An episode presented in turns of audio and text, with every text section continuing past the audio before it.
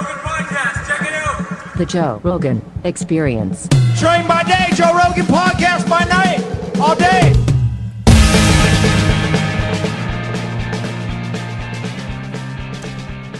My man, my man got here, saw the whiskey on the table right away, cracked it open. We're not even looking at 2 p.m. and he was down. I have to I have to drink off my Vegas. is that what it is? Dude. How how how bad was it for you? It's a bad time. it's a bad time. Where'd you guys go? You went to the fights. We went to the fights. Uh, it was awesome. And then uh, that night we went out to. Uh, we had ten vice guys there, and three of them. I got calls the next day because the limos had their wallets in them. Three separate oh. guys, three separate cars. They ah. lost their wallet. Wow. Pocket pickpocket dudes must thrive on that when they see those stumbling guys on Monday morning that are barely together, Yeah, just yeah. so wrecked from the weekend. Well, it- the, the the car drivers were nice. They were like, "Hey, you know, I'll come around, bring it back because why, you know." Right, right, right. They'd be happy and they're gonna get a tip anyway. Yeah. The the Vice um, videos that you guys did for Dan Hardy were fucking awesome, man. Yeah, that's yeah, really good, yeah. stuff, man. Yeah. It's so it's really creatively shot. It's intriguing. The music was good. The the choices of when to put music and when to put you know when to put no sound. It was really interesting, man. I thought I thought it was great. You know, the, the whole scene where he's driving, you know, I was like, this is fucking cool. I, I love Dan Hardy. He's, Yeah, he's awesome. he's uh, quite a personality. You know, it was really. Uh, I love uh, the other guy too, Duane Ludwig, his opponent. So it was, it was hard to watch one guy one guy lose and one guy win. It always is, but it's nice to see Dan Hardy successful again. I love a story like that, man. I love Yeah. when a guy takes like, like this uh, Jamie Varner kid that fought this weekend. Yeah. Did you see that? Yeah. He uh, went to some small shows, lost all his motivation, um, started getting beat by guys that should never beat him. Right. And then all of a sudden, uh, he just, for whatever reason, we'll have to figure it out when you talk to him, decided to get his shit together again and just train like a fucking madman. Mm. They give him another shot in the UFC, and he just goes and knocks out Edson Barboza, who's like one of the top 10 killers at 155 pounds in the world. The, the last time Barboza was in the ring was in Brazil, where he fucking wheel kicked Terry Etim in the head and knocked him unconscious. I mean, he's a dangerous, dangerous dude. Right. And Jamie Varner fucked him up, man. It was crazy. I love a story like that. I love a I love a dude who just gets it together. There you go. You know, it's like one of my favorite things in life. I love a guy who can keep it together, but man, I love a dude who loses it and gets it back. You know, that's fascinating to me. Yeah, I'm trying to think of a boxer that lost it and got it back. It's not very many. Because the Not like- the Cinderella story is that you know they had the boxing film recently uh, about the old guy. Oh, that's pretty good. the old time guy, like who had to he had to fix his arm, but you know picking up the crates. Who's that guy? Which guy was that? Ah, fuck now. How long ago was this movie? Like ten in the last ten years. It's uh, Is that Russell, Crowe? Crowe. Yeah, yeah, yeah. Oh yeah, yeah, yeah. Braddock. yeah, Braddock. James so Braddock. Yeah. got his ship together. I didn't see that. No, I saw like a clip of it, and it looked so hokey was Hollywood. I was like, get the fuck out of here. it of was hokey. I, I hate when a guy who's that good, like Russell Crowe, gets stuck in a movie like that. Like you, you're you're using like one of the best actors ever, and you got him in this goofy ass movie, this fucking fake ass boxing movie when guys throw fake ass looking punches. Mm. You know, there's not a whole lot of guys have ever pulled off like a real good fight scene in a movie. Right.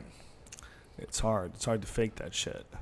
That's the, the beauty of watching it in real life. It's, like, Yeah. it's so crazy. It's- if you've never seen insane. it before, folks, you owe it to yourself for once in your life, if you're a UFC fan, to, to get tickets and go to see a live event if it comes anywhere near you because it's fucking crazy. Yeah, crazy. it's awesome.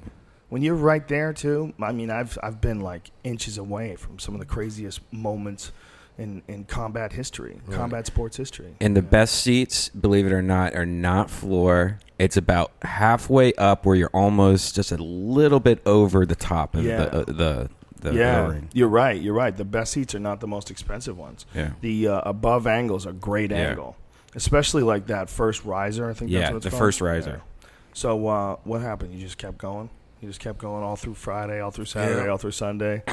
Yeah. I came straight here. Damn, dude. Yeah. Any sleep? Um, in the limos, you know, was, we were we would pass out and then sort of keep going. But yeah, a little bit of sleep. Not- Dude. I'm old now, so I can't. You're a fucking savage. You're still out there going wheels off, man. You still go wheels off the tracks into the woods. You still do it, huh? Yeah. It's fun, isn't it? Yeah. It's the, the I, I wish that alcohol didn't have such a penalty, such a Mhm. steep penalty on your body. Yeah. I love getting drunk. Yeah. You know, I mean, I'm cl- I'm really responsible about it.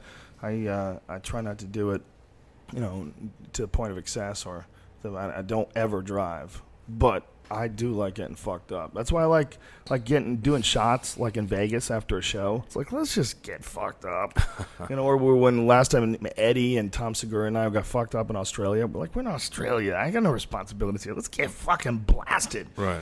you know.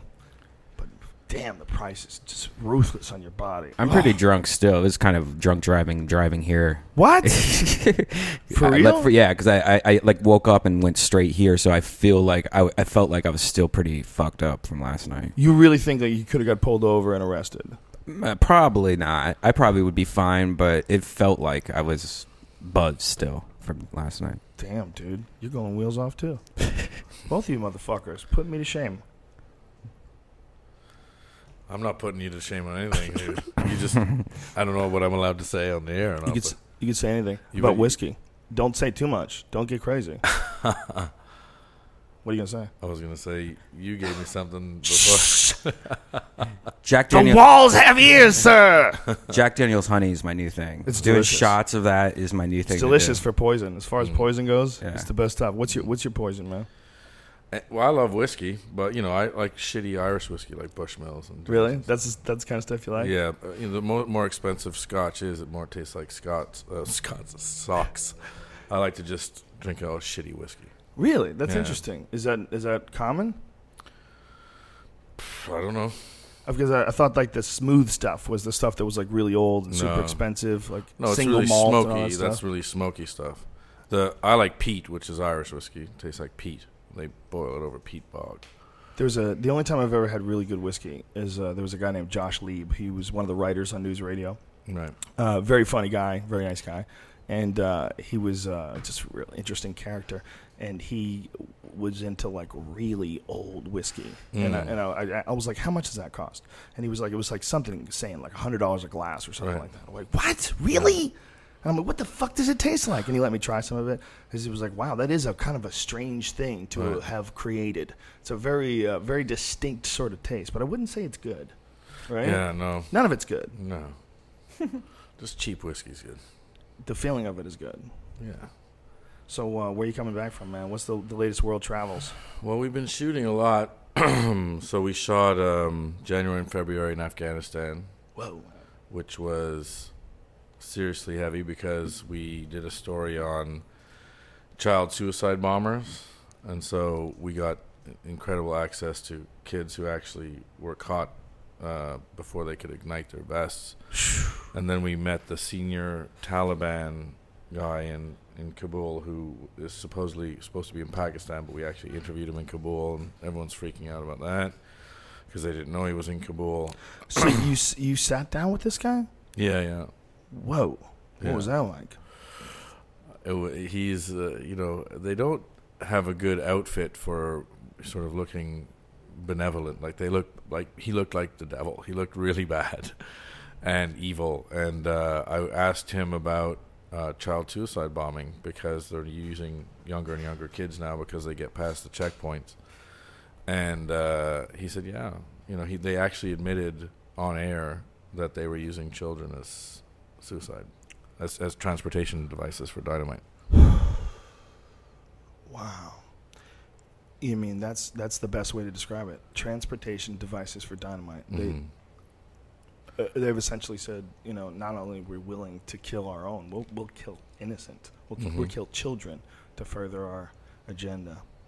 That's scary shit. That's fucking scary shit, man. What was it like talking to that guy? Um, well, was you know, so he had he's he was arrested for kidnapping, um, Westerners and UN people, um, and he had been in prison and somehow gotten out in Pakistan. So the Pakistanis let him out, and then he had snuck back into Kabul. So he, you're meeting a guy who's been arrested many times for kidnapping Westerners for political means. So that's weird. Two is you go out and he's surrounded by his Talib soldiers. So he's got like you know twenty or thirty guys in the courtyard, all sort of you know checking you out. And then if you say anything wrong or do anything wrong, then you you know they'll just they'll just take you away. They don't give a shit. Right. So it was a bit nerve wracking, and he was a, he's a seriously bad dude. I mean, he was a commander in the Mujahideen, and then he became Taliban, and then was one of the senior commanders when they were in control of, of all of Afghanistan, and then had to flee to Pakistan, and now is back. Do they know who let him out and why? Well, the Pakistani um, government has been sponsoring Taliban almost Isn't since that- inception. Isn't that incredible that like they can get people into jail over there and then they can just sort of let them out? Like, Sure. Really bad guys that people have tried so hard to capture. Mm, I just they're they're resisting this whole idea. Well, it's also 100% corrupt. I mean, you can buy your way out of jail in Pakistan, buy your way out of jail in Afghanistan, but if you're on the right side of the ISI in Pakistan, which the Taliban are, then you can do whatever you want. Well, the ISI were the ones protecting bin Laden. So what is how does something like this? I mean, whatever you can say about it, how does something like this get arranged? Well, in Afghanistan, we're lucky because was a guy named Saad Mohseni who runs uh, Tolo News, which is the sort of main news, you know, pro-Western say news in in Afghanistan, and so he, um, you know, had a lot of he he can get you sort of see anybody in Afghanistan. And so he got us in to talk to the suicide bombers, the kids, and he got us in to talk to the secret police about that, and he got us in to talk to um, the Taliban. So you set up this meeting with this guy. How Mhm. long is the entire meeting? Maybe an hour. So how long have you were in his in his presence? The whole time you're in his presence, just an like hour. An hour, just straight in, start, get out. How do you, how do you get out of that kind of conversation? That seems like a conversation that should take a hundred years. Huh. Is you- Uh, do, you, do you have to tiptoe when you're discussing things? Do you are Yeah. you biting your tongue? Are you, well, I had to uh, ask him a lot of unpleasant questions. Yeah, that's what I'm saying. Like, how, did, And, how did uh, you do that? Well, you know, for example, I'd say, um, you know, you were a Mujahideen general. You know what it's like to lead troops. You know these, you know, people trained to fight. Uh, how do you feel about sending, you know, six-year-olds, you know, to to be transportation devices for bombs? And uh, so you couch it in such a way that like you're a general, and you know, Right, you know, right, so right, right. because generally a lot of the Taliban fighters themselves, you know, don't don't condone the suicide bombing, but he did. He said, well, he wouldn't answer it. He said, "There's a Pashtun saying, there's a tiger above me and a river below me, i.e., like I'm screwed if I do and screwed if I don't." So he wouldn't he wouldn't talk to us about it. Wow. Yeah. How how often are they having suicide bombs go off over there? About 200 times a year. So nearly every day there's a suicide bomb, and they're getting more and more effective. And uh, it's they just had the the the first civilian suicide bomb, so you know, uh, not not military targets, and it was a complete design. They actually did a. They had seven suicide bombers. Not a lot of people maybe know this in America, but there was a empty building across the way from the American embassy, and they had these seven suicide attackers actually dressed in burqas with their weapons under the burqas take over the building, and they held the American embassy hostage with like a full-on firefight in the middle of Kabul for over 24 hours before they could kill these seven dudes. It was crazy. We have footage of it all, and it's totally fucking insane. Holy shit! Yeah, but the the what the Taliban guy says, and which is pretty interesting, is that they use suicide attackers and suicide bombers because that's what's going to get America out. And you go, well, you know, fuck you. But in reality, that's true because what happened is America went in to get Al Qaeda and the Taliban out of Afghanistan, and now our government is negotiating with the Taliban to see exactly how much power they'll have when we leave. So you're like, okay, well, Jesus Christ! uh, what a clusterfuck! yeah. This none of this is being reported in the mainstream news. It's not being certainly not being talked about like that. You see, Karzai sits down with Obama, and they all seem to be uh, playing nice, nice with each other. Yeah. And this well, is all what's going on behind the scenes. Just yeah, I mean, it's been reported. It's, it's been re- constant suicide bombing. It's, it's it's been reported that they've started to negotiate with the Taliban, and I was surprised that there hasn't been sort of more outrage because people, I guess, are so sick of the war. They're just like, well, fine, you know, they're negotiating with them, but So the who, who is negotiating? The The- United States is. yeah, well, and and the uh, NATO, yeah, And what are they? They're and the negotiating. Power when the Americans leave, how much power they'll have, how they're going to share power, et cetera, et cetera. Wow. Yeah. Um, isn't that the the whole purpose of this? Is try Yeah. to stop those guys, Yes, and then they're negotiating with them about how much power they get. yes. So what does that mean? That means we lost the war. Are, are Americans ever going to say we lost a war? We're like we're like that dude. You could beat our dick into the dirt for a hundred years, and we're like that wasn't even a war. It was Right. a conflict. It was a police action. Well, yeah, it was we will never admit that we ne- we don't even admit we lost Vietnam. You know, we pulled out of Vietnam. It's Yeah. like whatever. We got tired of kicking your ass. Sure, yeah. It's a- this is a weird country, man. Yeah. You know, Afghan they for sure 100% lost Afghanistan. I mean, what did you do? You, you, Yeah, what you, happened? You, went in to try to get the Taliban out. Now you're negotiating to give them power back. 10 years, all that money, all those lives lost. And for what? What's the end result? Because actually, when you're there, you realize, oh, the minute the Americans leave, there'll be a civil war. So it's going to be back in the in the in the exact situation of a civil war with a with a, a massive Taliban presence in Afghanistan. So, twelve years down the drain. My God, what a mess! How horrible must it feel to the families of people who lost children over there? Exactly. And then you just realize this whole thing was a clusterfuck. Yeah. The thing that gets me is just how does anybody look at Vietnam and not learn? How do we not learn? It's like this is the same shit. Yeah. It's the exact same shit. Mhm. We get manipulated into these wars by by special interests. Mhm.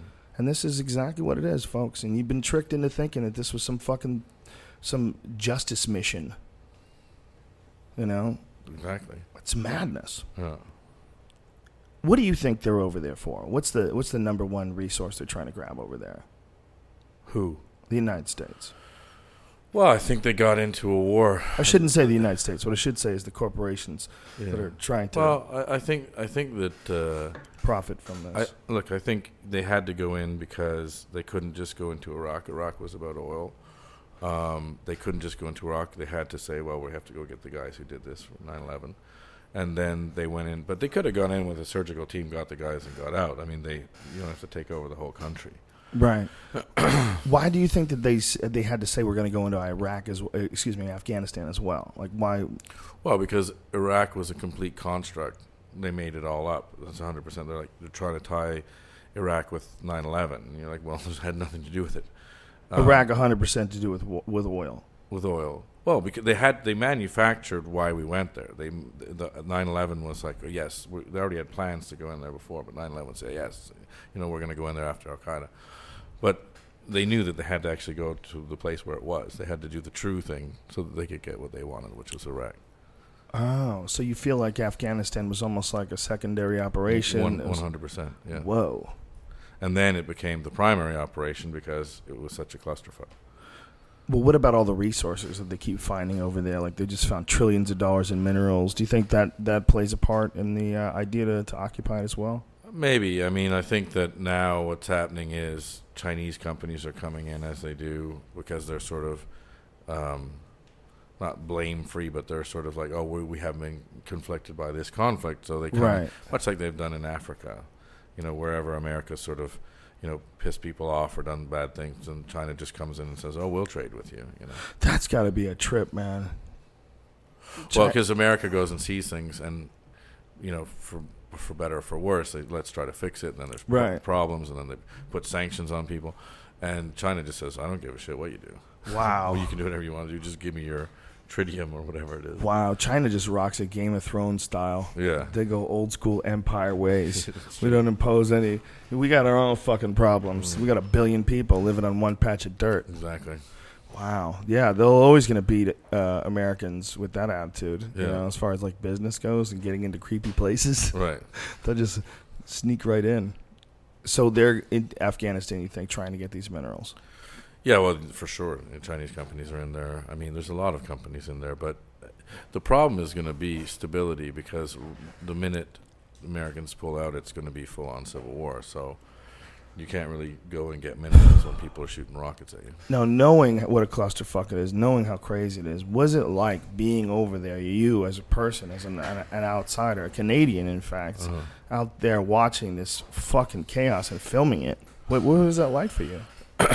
You know, I I got on the plane to come home, and I was on my iPod. I need a fucking drink now. I was on my iPod or the iPad, and you know, I was, there was a plane, you know, it was like soaring through the air, and you could see space and all this stuff. And because when you're in Afghanistan, it sort of feels like five thousand years ago because everything's sort of you know these sort of mud huts and it's sun baked, and it does. It looks like it hasn't. A lot of it looks like it hasn't changed uh, in five thousand years. So you you're really sort of wow, this is modernity. You know, this is the modern age. This is the 21st century because we have all these crazy things that you can sort of tweet from Afghanistan, whatever technology. But then these, at the same time, you have this sort of devolution. You know, where we're sending kids to to to blow our shit up. You know, because it, it's effective. You know, and so I, I was.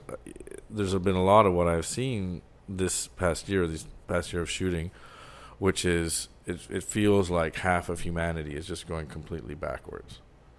You know, Now, seeing that and then flying back into New York City, what, what, what the fuck does that contrast feel like? You take these mad trips, and then when you come home and you see like what's possible at the apex of civilization right now, as far Yeah. as like you know cities and, and a place where you can go safely, and a place that doesn't have you know guns and bombs blowing up Mhm. constantly.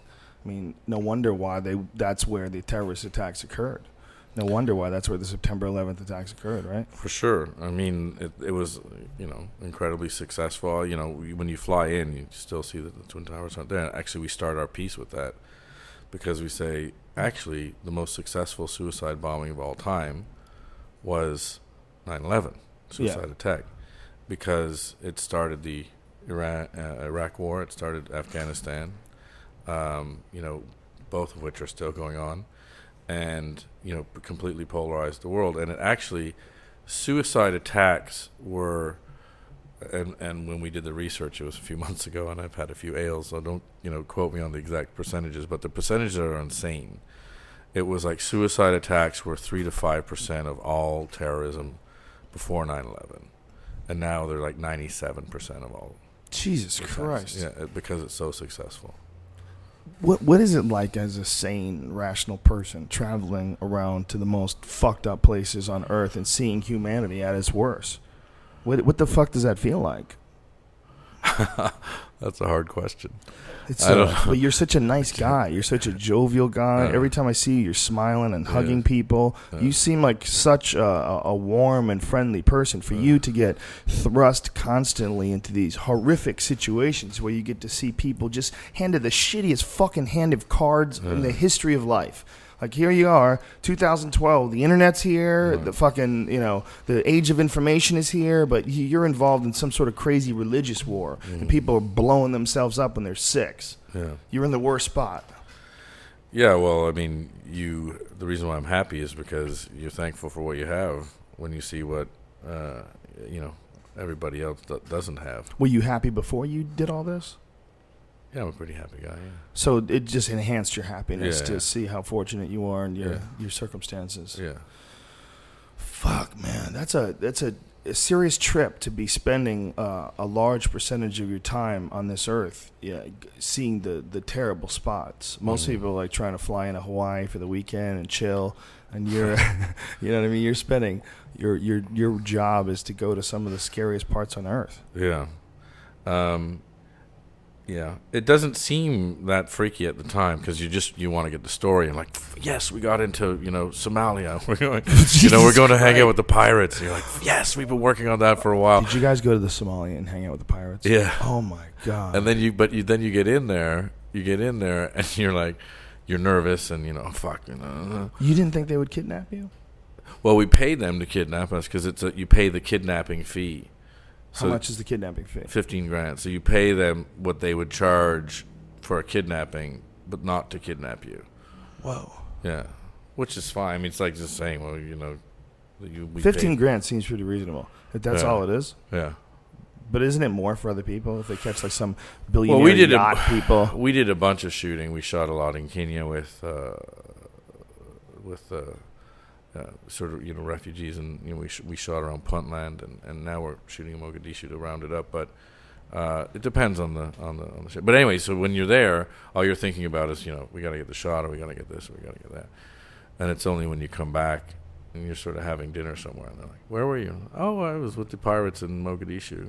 Jesus So, Christ. but you don't really think about it so much at the time. When, when a lot of people are uh, t- horrified about the Somali pirates and they're like, this is a terrible situation. But what they don't understand is that those people really got fucked into that Yeah. situation where they, they had almost no choice. Mm. The Somali pirates started out when these uh, Somalia soldiers would uh, go after people who were dumping uh, toxic waste off their shores. Yeah. It was killing all their fish and poisoning their people. And these are they're a fisherman's culture. I mean, could you imagine you're a, a culture of fishermen, and you know they don't have a, a history of going after people and kidnapping people.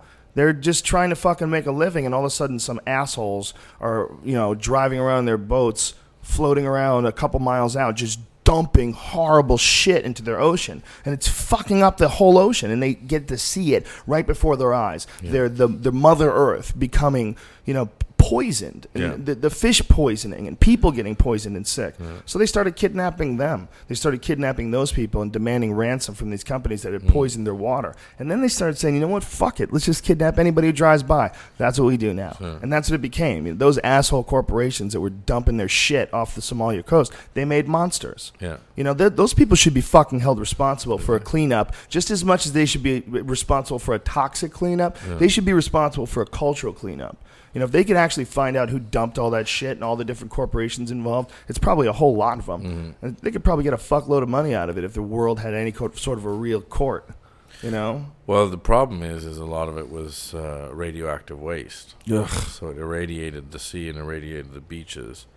And before that, the, uh, Chi- Chinese, Japanese, Portuguese, and Spanish fishing companies completely overfished it and then irradiated it. So they were totally fucked. There's actually a great movie called uh, Fishing Without Nets, which is um, about that. About like they were all fishermen and now there's no fish, so they just take the same boat out and then they then they go. Wow. We're ru- we're working on a story there right now about um, the American government is financing sort of Islamist extremists, you know, to fight uh, Al Shabaab, uh, who are you know the, the bad boys over there, and uh, and so we're we're trying to figure out if that's true. So the story is that American government is fund- funding Muslim extremists who are Yeah. going to fight these bad guys in Shabaab, exactly the same as what happened in Afghanistan, The they trained- Mujahideen against and, the Soviet and then the, they became the Taliban. Yeah, Jesus Christ. yeah. We just don't ever learn. How, but how does one fix this mess that we're in? How does how does one Well- put the world on its back, you know, straight on its axle or on its axis? Or does that ever happen? Does this just the way people roll? We just fucking constantly involved in, in chaos and love at the same time? Are we Well, every every you know, a lot of people meddle in other people's stuff, and then we have to go in, we have to save them, and you're like, you know, we have to save them from who themselves, you know, like oh, you know, Saddam was such a bad guy, as opposed to who, you know, as opposed to like Charles Right. Taylor, like right. you know, so there's a lot of uh, geopolitics and you know, sort of geopolitical, you know, gamesmanship has been, you know, the result, the the cause of a lot of these problems. But now it's 99% always economics. It's oh, if you look at, you know, we have resource-based wealth. There, you know, there's there one in one in every three countries with resource-based wealth has a civil war every four years, whereas, you know, the, the remaining countries, you know, don't have any civil wars or haven't had a civil war for 100 years. The, the, the, the percentages are insane. So now, like Afghanistan, you were just saying, but a lot of the African countries now, they're like, oh, you know, rare earth metals that didn't used to be worth money are now in you know every cell phone. So that you know the the, the war in the Congo is now the tenth bloodiest war in history, and it's all because of coltan, which is needed to make iPads and iPhones. It's so ironic that at the height of technology, the iPad 3, front facing camera, HD screen, if you follow that all the way down, there's an Congo. African boy that's picking out this mineral out of Yeah. out of a hole in the earth. Yeah. It's really uh, that's a, the, that spectrum Mhm. is quite fascinating. I mean, it's almost from. I mean, that spectrum goes back to just the invention of tools and uh, you know figuring out iron and shit, and fi- Mhm. pulling pulling stuff out of the earth, all the way to the height of technology. We're weird, man. We are fucking strange. Human beings are so bizarre. Uh, How much do you look at life? I mean, you, your experiences are far more extreme than mine, and most people on this planet, I think. How, how do you do you look at this sometimes like it's a big work of fiction? Do you look at life sometimes like this is just fucking so nutty? It doesn't seem like it could be real. I mean, if anybody has seen the nuttiest, you might ha- you might have witnessed some of the nuttiest shit on earth hmm. and come back to talk about it. I mean, you've you've got in one life. Think of all the fucking places you've been. Hmm. Does it feel real? what we always say they say about Vice and what's the what's the political sort of stance of Vice? We say we don't have one. It's the, the modern condition is absurd. There's the, the you know the absurdity of fucking this mother. It's crazy. Like it's fucking nuts. And then when you go out and see exactly how nuts it is, it keeps getting crazier and crazier and crazier. Cities get bigger. Stories are more insane. You know, we were just shooting in Karachi, which is a completely failed city. They have a hundred plus kill killings a, a night. You can hire a killer there to kill someone for ten bucks. Actually, we rode around with one of these contract killers, and uh, it was it's just shocking. You It's rode like- around with a contract killer. yeah.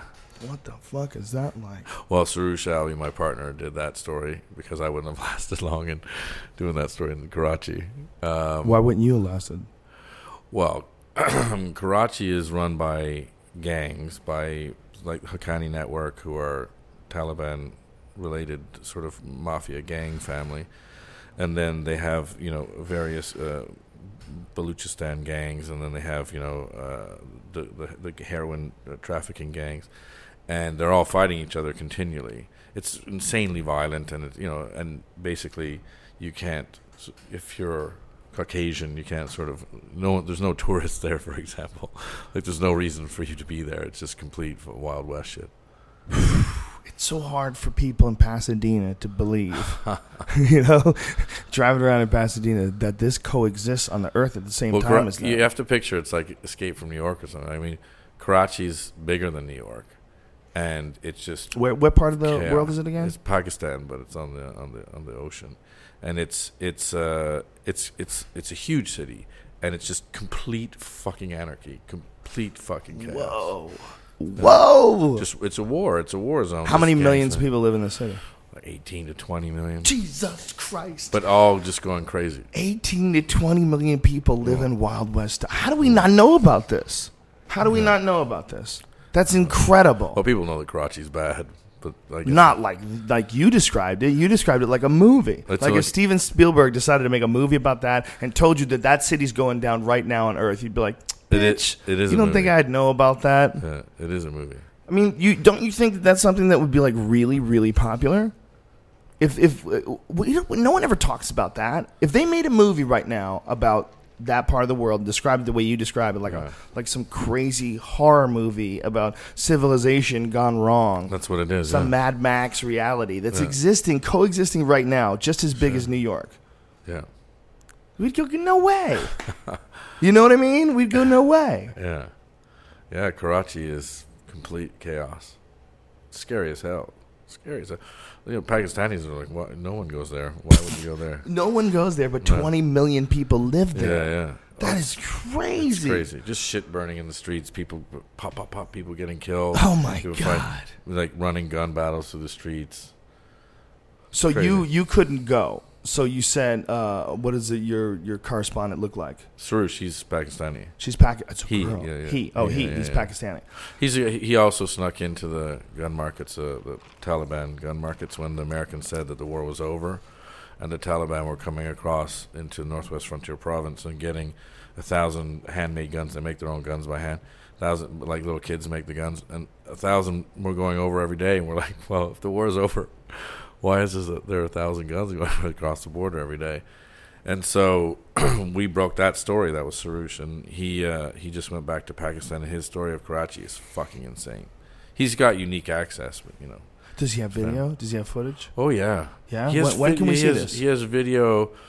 Uh, I think that's going to go up within the next month on Vice. dude, you gotta let me know the I'll moment you know. that comes up. He, he has he has that. he has video of him with like riding around with this contract killer, obviously, him, but he's just sort of going from thing to thing with his gun, and they wear these moped helmets, and then so you can't see who they are, and and uh, it's you know that's an insane thing too. They that kill people for ten bucks. Ten bucks. There's there's a there's a increase, or maybe it's just an increase of awareness or our awareness, but there's an increase in sort of assassination availability and sort of there's been a price decrease or whatever, you know, because now we go and we see like in, in Karachi, they have contract killers everywhere. We were shooting a lot recently in um, Juarez and in, in northern Mexico, and um, there uh, they have um, centenarios that get paid 200 bucks a month and their job is just to kill people like they're just the fucking muscle that's their, they're assassins you know and um, when we were there juarez is actually the most dangerous town in the world for journalists it's the same as so there's el paso on the texas side same city and it's one of the safest cities in america and then you go right across the border, and it's one of the most dangerous cities in the world, but it's the most dangerous city in the world for journalists. Number one, Why is that? Because it's the drug cartels that run it, and they're smugglers, and so they don't want anyone to ever f- film their shit. So instead of like coming up to you when you have your camera and saying, "Hey, why are you carrying that camera? What are you shooting?" They just see a camera and go bang. There's Jesus no, no point in asking a question. And they make a lot of if you write about something, they make a they, they cut off your head and they write the story on your flesh with blood and all this stuff, and so that you know journalists just don't go there anymore. That is kind of crazy that we're right next to a third world country involved in like the biggest drug war in the history of the world. Yeah, Most Americans are blissfully unaware. Well, we shot uh, we shot a big piece on that, and um, Of course you did. did you get did you get embedded? Well, we got embedded with people who are fighting. This is a pretty freaky story, though. I don't know how much of it allowed I'm allowed to say, Oh really? but uh, Get well, I can drink. Get another drink. I can say a lot, More but uh, but, uh, but I, it's a very complex story, and, and we're gonna we're gonna cause some waves. But uh, basically, we were down in in in in Mexico.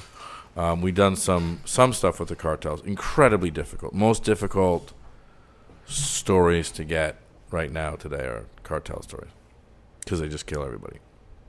Um, but we started hanging out with the people who were fighting the cartels, who are Mormon colonies that's originated in America, so that they could keep practicing polygamy. Went to uh, northern Mexico, and they formed polygamist um, um, Mormon colonies there. And because the colonies did well, the cartels started targeting them and started kidnapping them and killing them. And so the Mormon colonies started arming themselves and fighting against the the cartels. So there's been a war between the Mormon colonies and the and the um, and and and the narcos, and we went down there to live in the colonies, and we were hanging out with the LeBarons, who I don't know if you've ever heard of, but they have a crazy story of they had a one of their brethren believed that he had the power of blood atonement, so he was killing all uh, the people in the church that were trying to you know mess with him. So he had about thirty or maybe he had fifty children, nearly nearly fifty children, and he had them work as assassins for him in this in this bloody war that they had down there. This is all happening not in the 1880s. This is happening in the 1980s. This is happening in like Blues Brothers 80s. Oh my god. And so they have this crazy war, but they arm themselves, right? Because they're all fighting it within the family. And then because of that, when the narcos attacked them, they were sort of armed and ready to go and, and badasses. So they started fighting them. But they are actually just one colony over from the other people that they came down with, who are the Romneys. So Mitt Romney's father was born in one of these uh, colonies, Colonia Dublán.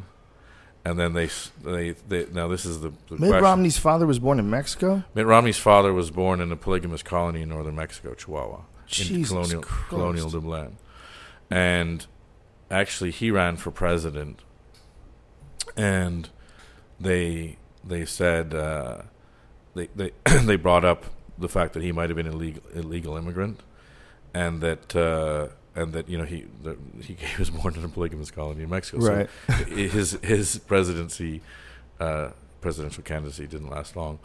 Um, we say that in the piece. We're like, But his sons can. His son. well, can because but in. no, but he's he, actually we say that out of all the candidates, Republican candidates, Mitt Romney had the staunchest, you know, uh, uh, stand against immigration, and and you know it, it's you know, and he he sort of ignores his roots and he never talks about it, and you say, well, I understand why. It's completely logical because. You know, he, he, he, he wanted to veto the DREAM Act, and he said he publicly he'd veto the DREAM Act, although his father is the poster child for the DREAM Act. But you say he, you know, he, he, he would veto the DREAM Act because he wants to get away from these stories because the stories, when you dig into them, are fucking insane. Of course, he doesn't want to talk about because polygamy, uh, not battles with drug lords, you know, and and you know, complete in- kidnapping and insanity do not a good presidential candidate make. how is this not mainstream? How is this? Is it going to come out Yeah. during the presidential campaign? yeah, that's going to come out. We we have great footage. Mitt Romney is he the official nominee yet on the Republican side? I mean, he obviously he, He will be. Yeah. He will be, but he's not official, No, right? Yeah, but he will be. But yeah, for sure, it's going to come out. I mean, the thing is, is is, you know, it, it, it, I don't. know, you- can't knock him out. You know, But when pe- I see- people have written a little bit about it, not very much about it. When you see a guy that's that flawed and has such an obvious story that that's so beyond fucked, Hmm. d- does it make you feel like this has all been set up? Does it make you feel like they, they put him in there because they knew he couldn't win? Uh, it doesn't make sense to me that that's the best that the Republicans can do. I've met a lot of smart Republicans. I've met a lot of bad motherfuckers who are just Mm. conservative and right wing, and maybe they're a little too Bible-y. Right. But you know, I've met some pretty strong-minded, Sure. very articulate Republicans. How come they never get there? How come we're dealing with these? These like second-rate hacks. These guys who just fucking change their opinion when the wind blows. Like, how does a guy like that get to a position to be running for president? Because that seems like that's a weak example of what a politician, a leader can be. We've seen the JFKs, we've seen mm. the Bill Clintons, mm. we've seen the, the people that have the, these strong voices. When you have a guy who's a wishy washy as Mitt Romney, who comes from a fucking religious cult that was in northern Mexico, I mean, I'm like, really? That's the best you can do? A multi multi millionaire whose mm. father was from another country but is against immigration? What? Mm-hmm. I mean, look, the the rumor is that they knew that they the economy is going to go keep, keep going down, and you know jobs aren't going to get better, et cetera, et cetera. So they said, okay, you know, we'll just put up an also ran, and you know, then we'll get the next two terms after that because the economy is going to be shit anyway. Put Jeb Bush on tap there you go. for 2016. But I mean, Mitt Romney, you know, they it's it's it's funny because they want the anti-Obama, you know, so they just want to sort of. They don't understand. Uh, Obama's the first example I've ever seen in my life of it where it's pretty clear it doesn't matter anymore. Whatever it takes to get into office is, I mean, once once the, the politician gets there, that's all out the window. All all it is about there is keeping everything moving the exact same way it's moving right now, making Mm. sure these corporations make fucking billions of dollars, making sure that the rights of the civilians get shrunk more and more every day, until it gets to this global scenario that we have where the whole world is controlled by money and money is the government. And that's that's it seems to be where we're moving towards. An actual real government especially this idea of America what it was supposed to be you know a, a, a government by the people. We, we were going to set it up. We were going to govern ourselves. We were going to have a, a very strict set of laws and checks and balances in place to make sure this doesn't get out of hand and become what it used to be. Doesn't work that way. Hmm. how do we fix this Shane Smith Well, how I do we fix this? You're the world traveler. I think it's man. going to get worse because actually money does rule everything, and I think that it probably always has. But you know, if you look at you know communism, the synthesis of communism is that the market regulates itself, and you have a small thing for infrastructure. Same thing with capitalism. David uh, Ricardo Adam Smith, you know, the, the the free market sort of does need government. Um, but I and I believe that both were ap- apologies for what was happening in the industrial revolution because everyone was looking around saying this is fucked. You know, there's no there was you know every kids working in coal mines, all that shit. But the reason why I say it's going to get worse, and I'm not actually I'm actually an optimist. I'm a sort of not a doom and gloom guy, but is that money runs everything, but the problem is, is the money's running out, right? So you have kids, you know, in Spain you have uh, under 27 years old, 50% unemployment. So you have all these young kids, and there's nothing scarier than a young kid with no future. You've just taken away his future. They're, you know, 17, 18, 19 year old kid. What what the fuck does he have to lose? Yeah. And you've seen the riots in Athens. You've seen the riots in London. You've seen the riots in Paris. You've seen the riots in, I mean, Tahrir Square. You've seen it all over the There's world. even riots in Montreal this There year. you go. And young people are getting more and more frustrated. I should say protests in Montreal. They didn't really riot. Yeah. And then the, the problem is that, you know, well, look, they have riots here now. They have Occupy Wall Street here. If, you know, if, and it's it's not going away. It's just you know sort of getting more and more subversive, and they're you know doing their own uh, content networks and everything now. But you know when you have young kids rioting with nothing to lose, then you're going to look for radical economic solutions. And radical economic solutions mean radical political parties. Radical political parties hate each other, and it's this it's the same sort of scenario you have that started World War II, incredible depression. You know, somebody comes up with a what seemingly is sort of fixing the depression. Oh, we're all going to do that. No, we're going to do the antithesis of that. So you have communists versus fascists, et cetera, et cetera, and both are, you know extreme uh, sides of the spectrum, and then they end up warring, you know, fighting.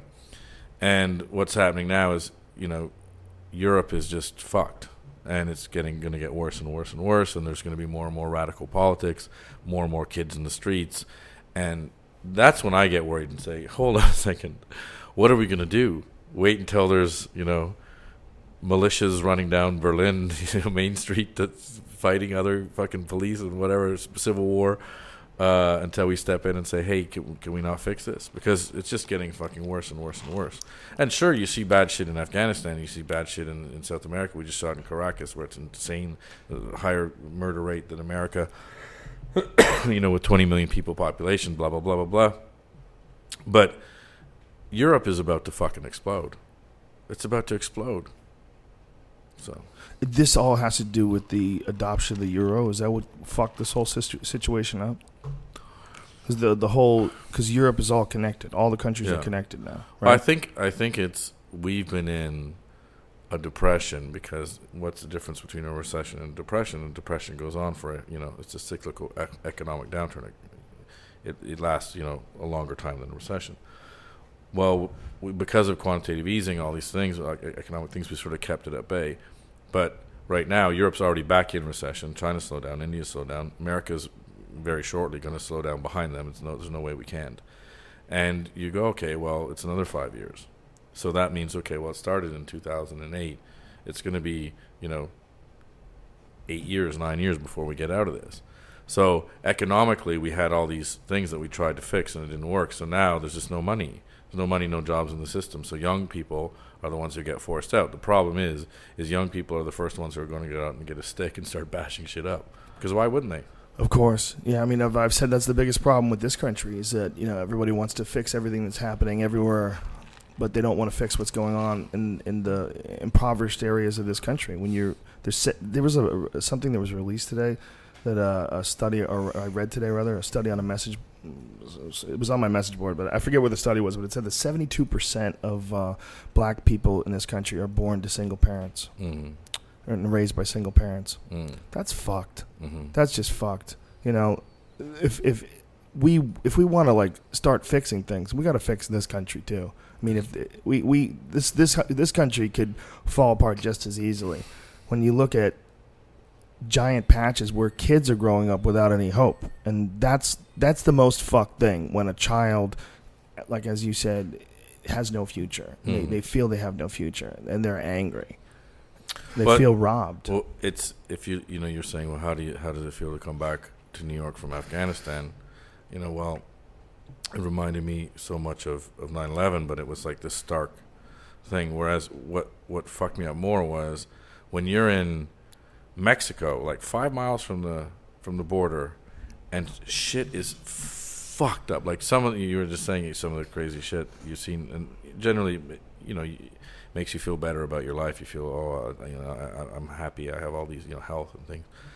But I went to a uh, a church run outside of Juarez, by a, sort of born again pastor who is a, an ex junkie, and he takes in sort of the the refuse of of of of Juarez into this church, and it's like a lot of you know people with with severe psychological problems, people with severe um, uh, uh, drug addictions, and a lot of uh, uh, there was two feral children, uh, not children, they were adults now, but they had grown up feral, like on the streets, sort of thing. One sort of barked like a dog, and but you go and they live in these cells because some of them have to be locked in, and like there was you know people with open colostomy bags and stuff with flies buzzing around their innards and stuff, and this thing, and you're walking around and it was like just crazy, sh- fucking, just degradation, like feral people going ah, you know, and and and.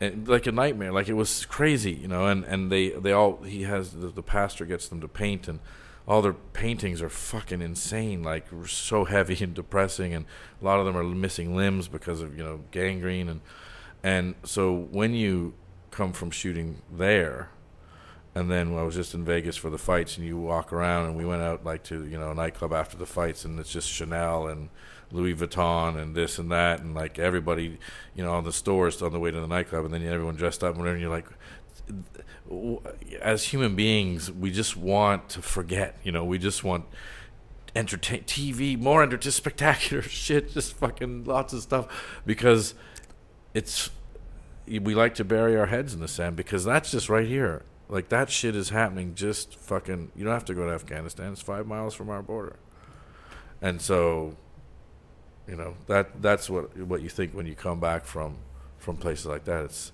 and and by the way, all the guns when we were there, it's the largest haul of ammunition it was over two hundred fifty thousand rounds of ammunition, seven point six ammunition, and it was coming from America. And I was like, oh, that's you know strange. Like, no, all the guns are coming from America. All the guns, all the ammunition coming from America. All the drugs comes up from here, and all excuse me, and all the money comes from America. Well, what was that one crazy uh, DEA idea? They were going to sell guns. Fast and the Furious. Yeah, they sold guns. With with markers. Yeah, so that they could find out who's using the guns, and those guns were directly used to kill agents. Yeah. That well, they figured that was a scam. it was a scam, Yeah. and that it's they just pretended that it was a, a mission. Yeah. Or a, I mean, just the fact that they could ever justify selling fucking guns Lots of guns. to Mexican drug dealers. They had the uh, How could they possibly think that that would? they had a killer caught with uh, the CIA, the old director of the CIA's ceremonial pistol. Whoa! like you know, it has like director of the CIA on it. Holy shit! So Holy shit! The, the, just the fact that they could say that that was an operation, and they could say, "Oh, this is what we're gonna do." The way we're gonna track the network, we have to actually sell them real guns. Yeah, the the Mexicans laugh at it.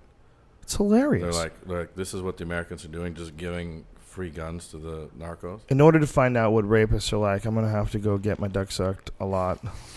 I'm gonna really have to find out what it, what it's like to rape people. So I'm gonna have to do some raping. Yeah. What? The fuck? How is no one getting? Why is no one going to jail for that? Well, I mean, God knows the the the whole. I mean, the, the majority of the police down in Mexico are corrupt. So every time the Americans try to do something with them, like it just gets you know. Well, how's no one in the American DEA going to jail for that? I don't know, man. That seems like the most ridiculous idea of all time. yeah. The worst guy, the worst guy I've ever heard about is a guy named El Requin, and he's a, a narco that was fighting one of the Mormon colonies. But um, he's famous for, uh, you know, he's obviously they're drug dealers, and, and so he went into a drug rehab center, or he didn't, but he had his people massacre them all, eighteen different people in a in a drug rehab center, just for being in a drug rehab center, you know. So, so he's this is a very bad guy, um, and he kidnapped and killed some of the uh, the Mormon the, the LeBaron family. Um, but he is famous for getting caught on the other side of the border, on the American side of the border, with a Mexican military um, convoy filled with something like 15 tons of pot. And they had a firefight with the American Border Patrol, and then they they came back into Mexico, and they knew who it was. They knew that they did. They knew he had had a firefight, but he went back to where he lives, which is eight miles down the road from the Mormons, and the Mexican government didn't do anything. Whoa. I got a frog in my throat. Jesus Christ. Fuck. Yeah, Elder Keen. What a ballsy move. you want a water or something, man? Yeah, maybe. Yeah. Reach it. There you go. If you need more, we have a, there's a fridge right behind you. I'll grab you one. Or I get some cigarettes. Does that'll help? Yeah. You think that'll help? Oh, Maybe. totally. Maybe. What a ballsy move. That guy gets in a, a fucking armored convoy with weed and, And, drives has, it to a, and has America. a firefight with them. Holy shit. Now, wha how are these Mormons getting around in Mexico? Do they all take convoys now? Are they like heavily armed and shit? They're heavily armed, yeah. So do they like drive around with like tanks? Like what do they what do they do? Because I know like a lot of the drug cartels they have tanks now. They have trucks with, you know, with guns and stuff. So the Mormons drive around like they're in war. Yeah. Wow. What a nutty thing it must be for them, huh? Yeah. They, Living in they are, Mexico? They are, they are at war. And they can't get out of there. Are they trying to plan to get out They of there? They can get out of there. A lot of them have American passports. but they But don't want to do But it. they, it's not like hanging with like Mexicans. These are like big, super tall, cowboy hat wearing sort of Texas dudes. But they're in Mexico. They're in Mexico. yeah. and they're going to war with these drug cartels. I would think that if you're ever, ever in a place where you're at war with drug cartels, it's time to get the fuck out of yeah, Dodge. well, we asked them that. What'd they say? Well, I'm, this is my country. This is my home. It's hard to leave your home. Wow, fuck Mm. that it is. That's some silly nonsense to me. Yeah. You know, I, I think people have to get over that idea. You should live anywhere. Get your loved ones together and move where it's safe. The fuck out of here. Yeah. If you have money, I mean, if you have enough to do it, I, I can understand if you have to fight for your property, but that that's a lost cause. That place. Yeah, but What- you know they, they don't leave. It's, I mean, I, I had the same answer in, when I was in South Africa and we are shooting, and there's like a lot of violence in South Africa. And I kept saying to people, "Why don't you leave?" And they said, "This is our home." But Those people are idiots. That's crazy. That's that's so ridiculous. If you know there's a better spot on Earth where this kind of kind of shit doesn't happen, you can live well, your life home, in home, peace. home invasions and and assassinations and institutionalized rapes and all these things are just part of the daily equation. Then it's then fuck it. I'm not doing that. Yeah, yeah, I agree. Yeah, the fuck, man. How do we get the rest of the world anywhere near where we are here right now? Is that possible? Can the human uh, condition e- evolve so much that we could get everybody on a higher level all across the world, or is this just a part of the program? The spectrum always goes from the worst case scenario to the best case scenario, and every shade in between. Is that just how things keep moving? Is that just the conflict, the yin and yang? Is that is that the the, the pull and push of life? That's the best question I've heard in a long time, but I think it's unanswerable.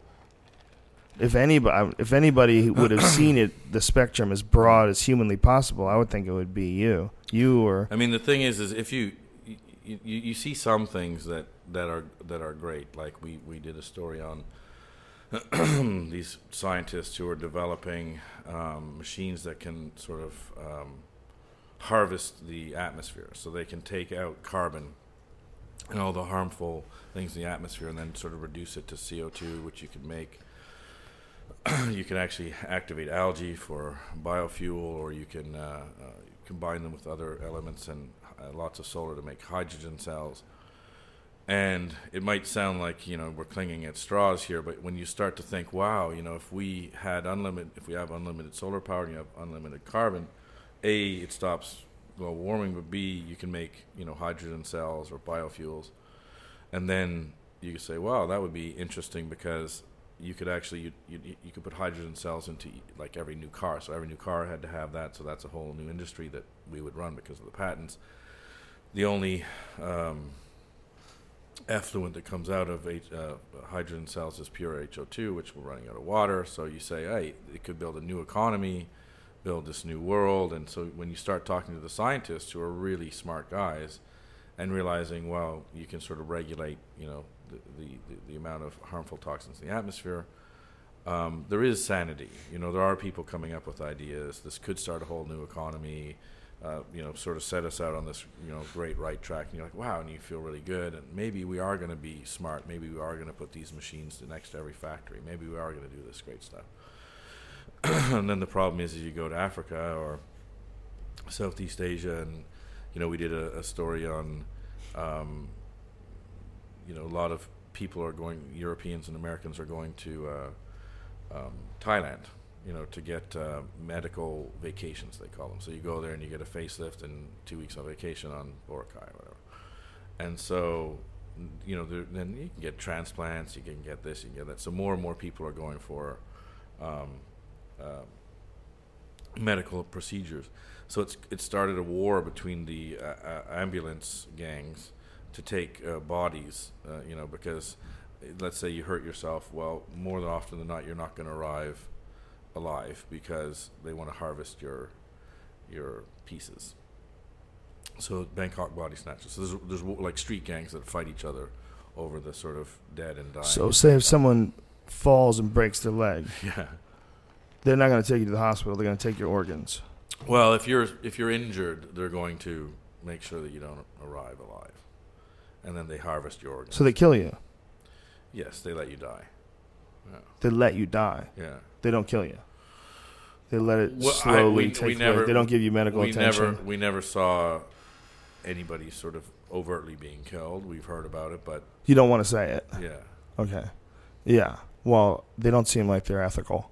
So Yeah. I, I wouldn't imagine that would be outside the realm of possibility. yeah. But I, I understand exactly where you're going with that. Where you don't so want to say so on one side you have this sort of hope. You know what? We're to get our shit together. We're to have new fucking energy systems that aren't to arm crazy people and all this stuff. And then and then you go see that and you're like, wait a minute, we're parasites. We're bad bad people.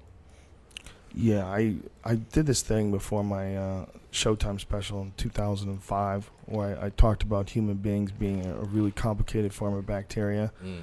So I, you know, I've had this idea a few times while tripping and inside tanks and and even on planes. You know, I've had this feeling like if you looked at the Earth as a life force and you looked at human beings, you would you would say, well, that's a growth. Yeah. You would say, look, it's it's everywhere. It's it's it sucks all the fish out of the ocean. Mhm. It throws waste in there and kills all the rest of the life. It fucks Yeah. everything it touches. It everywhere it lives. There's brown smoke. Mm. Y- You burn down giant chunks of it. It grows right back and even gets bigger. Mm. It's like this is like some crazy growth. Yeah. I'm like, if you didn't understand human, if we you were so alien that human beings weren't identifiable as an individual, you would you would look at them as a giant, huge swarm of life on top of this other life.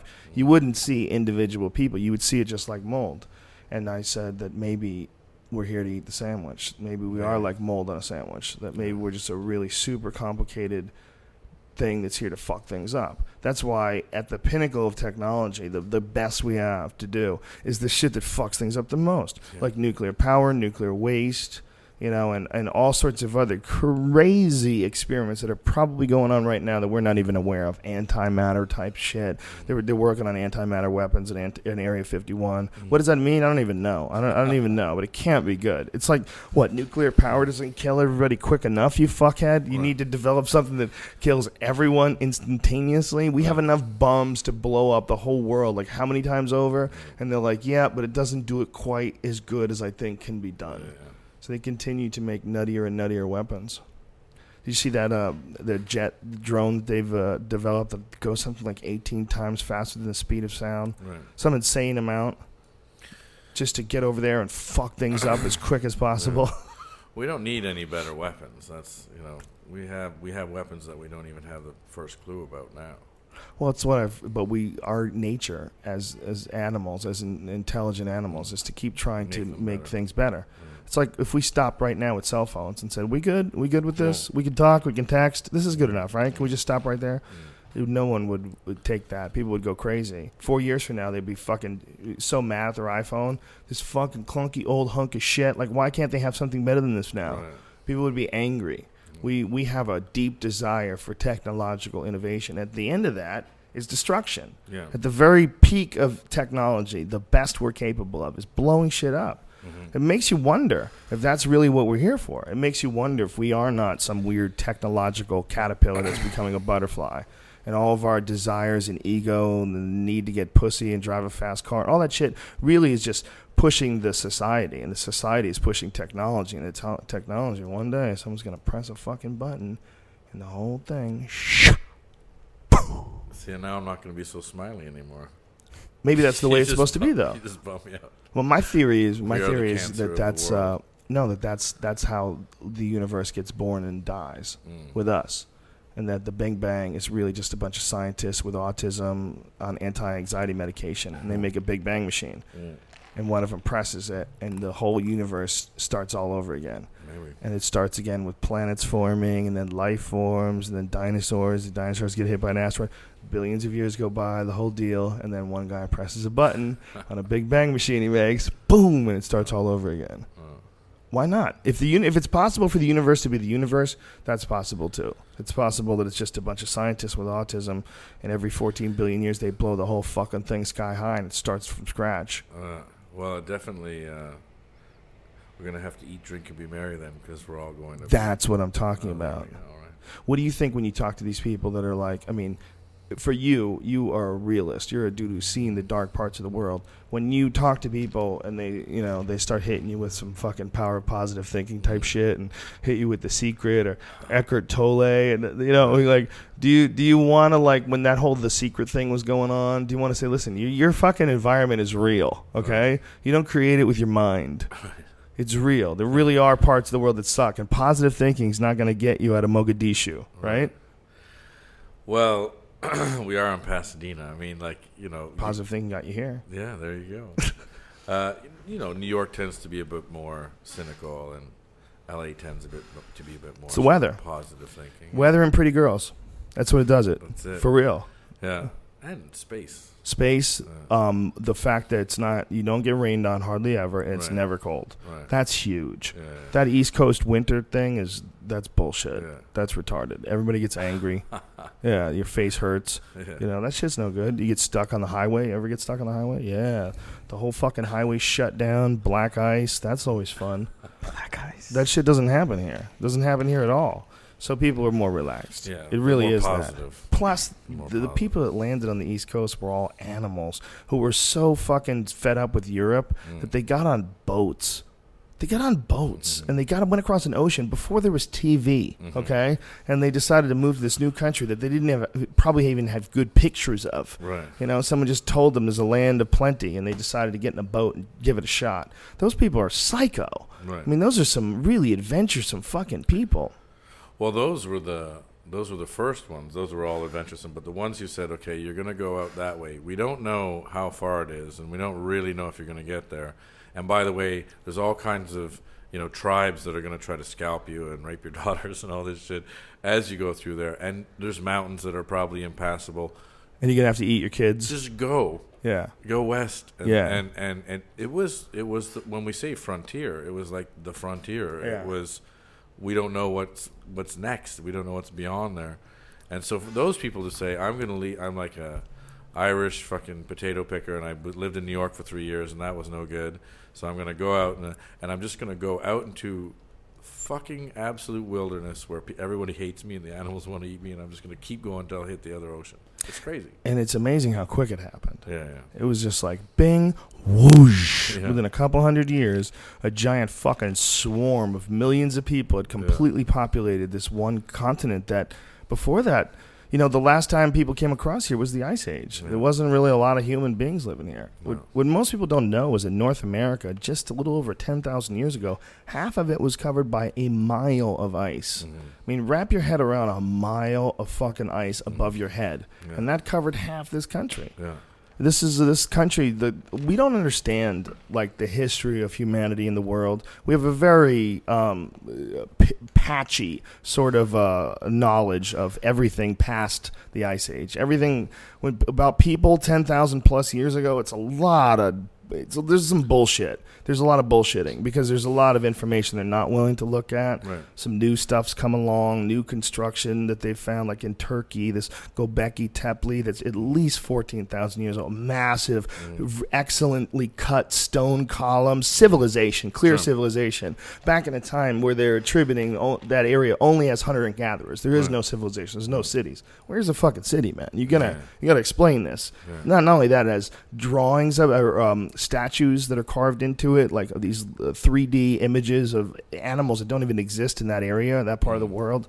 So it's uh, it's it's real possible that shit like you know the ice being over half of this country that that's moved around for uh, tens of thousands of years, and there's probably been these pretty kind of nifty, sophisticated civilizations, but maybe they get to a point not even as far as we've gotten right now, but maybe get to some previous point and just implode.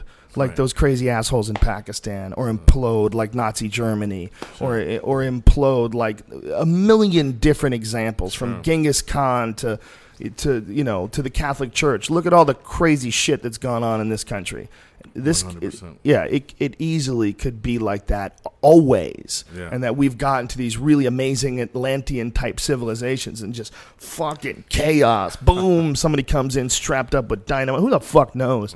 And just aces the whole thing. There's one part of the world, somewhere in the Middle East, I forget where it is, where there's um, there, they they found glass in the desert. They found like this area in a satellite image. God, I wish I had more information about this from the tip of my tip of my uh, tongue, but the the it was either some sort of an asteroidal impact or like hundreds of thousands of years ago, somebody had a fucking gigantic explosion there. Right. Like w- if it was like some sort of civilization Right, right, and they flattened that motherfucker out. That's not outside the realm of Mm-hmm. possibility. That someone figured out something, some sort of massive way to fuck things up. You know, that we're the only ones that have ever figured that out throughout history. It's very possible that somebody else might have done. We we might have done this whole dance to the top a couple of times before tumbling. You know, this is just the highest we've ever gotten and kept it together. We're very good at destroying shit. That's for sure. I've got this guy coming on June 7th for those of you who uh, have been asking me about this, uh, John Anthony West. And uh, he's uh, this Egyptologist Mm. who is uh, famous for his uh, work in uncovering the fact that there's not just one Egyptian civilization that they're dealing with. You're dealing with old, older and older civilizations that go back to 30 plus thousand years. There's actual hieroglyphs that show that Egyptian civilization goes back that far. Like they even name the pharaohs. Mm. But for some reason, modern day Egyptologists have looked at all this stuff and, and said that, oh, that's a myth. Like Right. everything was real up until about 5,000 years ago, and all the rest of that stuff is just, they just made that shit up. Right. Because it doesn't, it doesn't coincide with our own ideas of how long civilization has been around for. Sure. You know, it just seems to me that we, when you look at how sophisticated we are today and how close we are to fucking it up and how badly it is fucking up and all the places in the world that you described, it seems like the odds that we haven't done this already, like it just seems really small. And I think we've got a lot of amnesia when it comes to the past of, mm. of, of humans. And I think you also have to factor in uh, physical things that we can't control, like the earth, volcanoes, earthquakes, sh- uh, asteroidal impacts, shit like mm. that. You know, when I'm driving here today, I was driving on the, the 118, and uh, it's beautiful. You're going through the hills, the mountains, and I'm looking up, and I'm just thinking, it, it is amazing that we are basically in the whole world is a convertible. Right. There's no top Yeah. and we're just just we just have sort of accepted that we're just head to the universe. Hmm. Just nothing but space and fucking giant rocks can fall from the hmm. sky and crush your country. And we've just sort of completely forgotten about that. I mean there's there's impact holes that you can visit. I mm-hmm. mean if you look at the general life of the universe you know the universe being billions of years old right? Mm-hmm. And then look at all the holes on earth and then you just think, how long have we been around? 4.6 billion years. How many holes are there?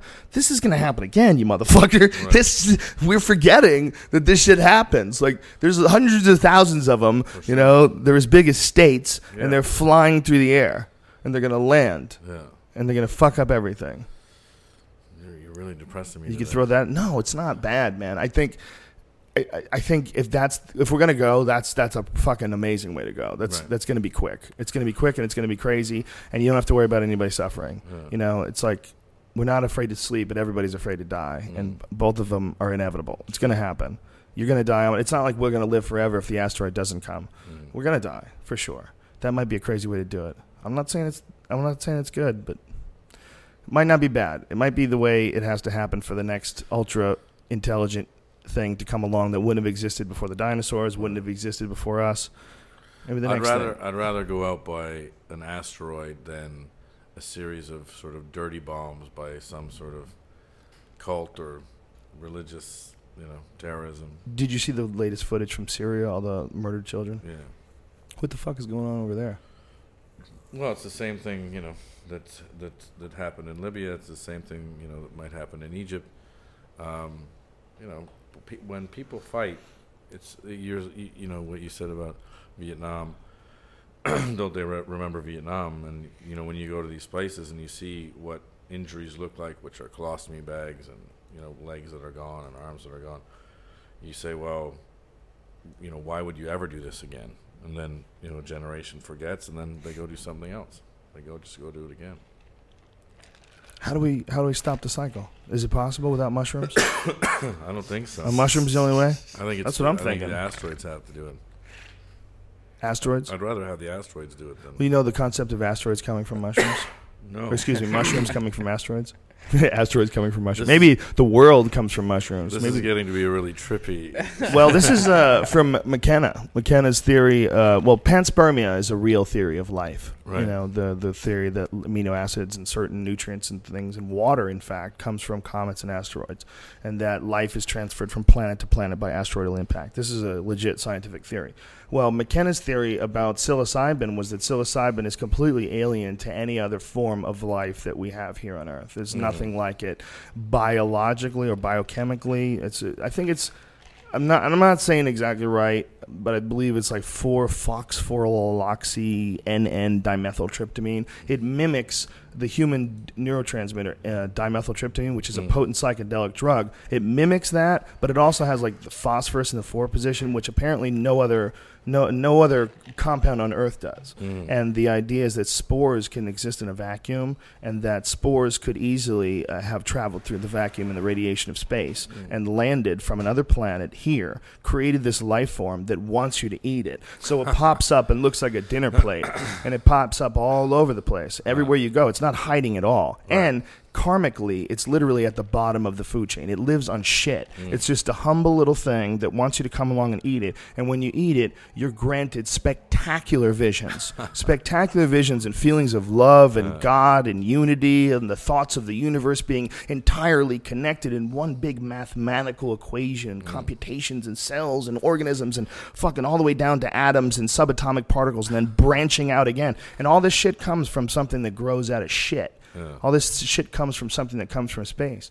And the idea is that our our concept of life and our concept of intelligence is very narrow, and we egocentrically have assumed that all intelligence must be contained inside a brain, Right. some sort of an intelligent, upright body that we can respect. That's going to come here from another planet and show us how to use a laser gun, you know. but in fact, intelligence can exist in plant form, and that intelligence in, in, in spectacular visions and uh, and knowledge all comes out of a dimension that you cannot access without these molecules that exist in these plants. And it opens literally chemical doorways in the mind. It's a pretty fascinating idea.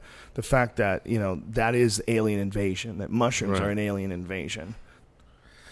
I gotta read this. Who's McKenna? Terence McKenna? Yeah, He's read- a who's a crazy psychedelic chemist slash botanist Right. uh, slash uh, I think his degrees were all in ethnobotany, Mm. and his uh, I think his main study of work was the concept of uh, the stoned ape theory. Um, that and his idea of time wave zero, which the idea was that time was like a mathematical progression of waves, and that like uh, novelty and terrible times would all just they would all be almost be predictable. That you could it was some sort of a mathematical equation, all getting to infinite novelty, which was like in this year supposedly really. which is probably horseshit. But uh, his other, th- the fascinating theory was the mushroom theory, the stoned ape theory, and that was the the theory that that's how human beings actually evolved from lower primates was the consumption of psychedelic mushrooms. And his theory, actually, I don't know if it's been supported by a lot of different scientists. I know there's some debate on whether or not his timelines are right, but it's uh, based on the idea that a bunch of monkeys ate some mushrooms and that helped them evolve. It's interesting how many theories there are about how we got from sort of that to this. Yeah. Well, it's crazy. You look at we go to visit them in the zoo. I took my kids to the zoo the other day, and I'm staring at my cousins Sure. in a cage. Well, here in the home of Scientology, you know, they believe that the aliens came and the Thetans went into the monkeys, and that's what we are. We're just vessels for alien souls. Well, that's the sexiest idea. Yeah. The sexiest idea is the Anunnaki stuff. You know, the mm-hmm. stuff that we were created by aliens and we're a genetic engineering program. And, you know, you look at like stuff from the Sumerian text from like 6,000 years ago that depicts the Anunnaki coming here. And how do you not know that that's not science fiction? Maybe that's like their version of uh, Sure. outer space Yeah. or uh, the outer limits or something like that. Well, it's it's it's insane how many people are like this was this was how it happened. It's Yeah. aliens, it's Yeah. mushrooms, it's this, it's that.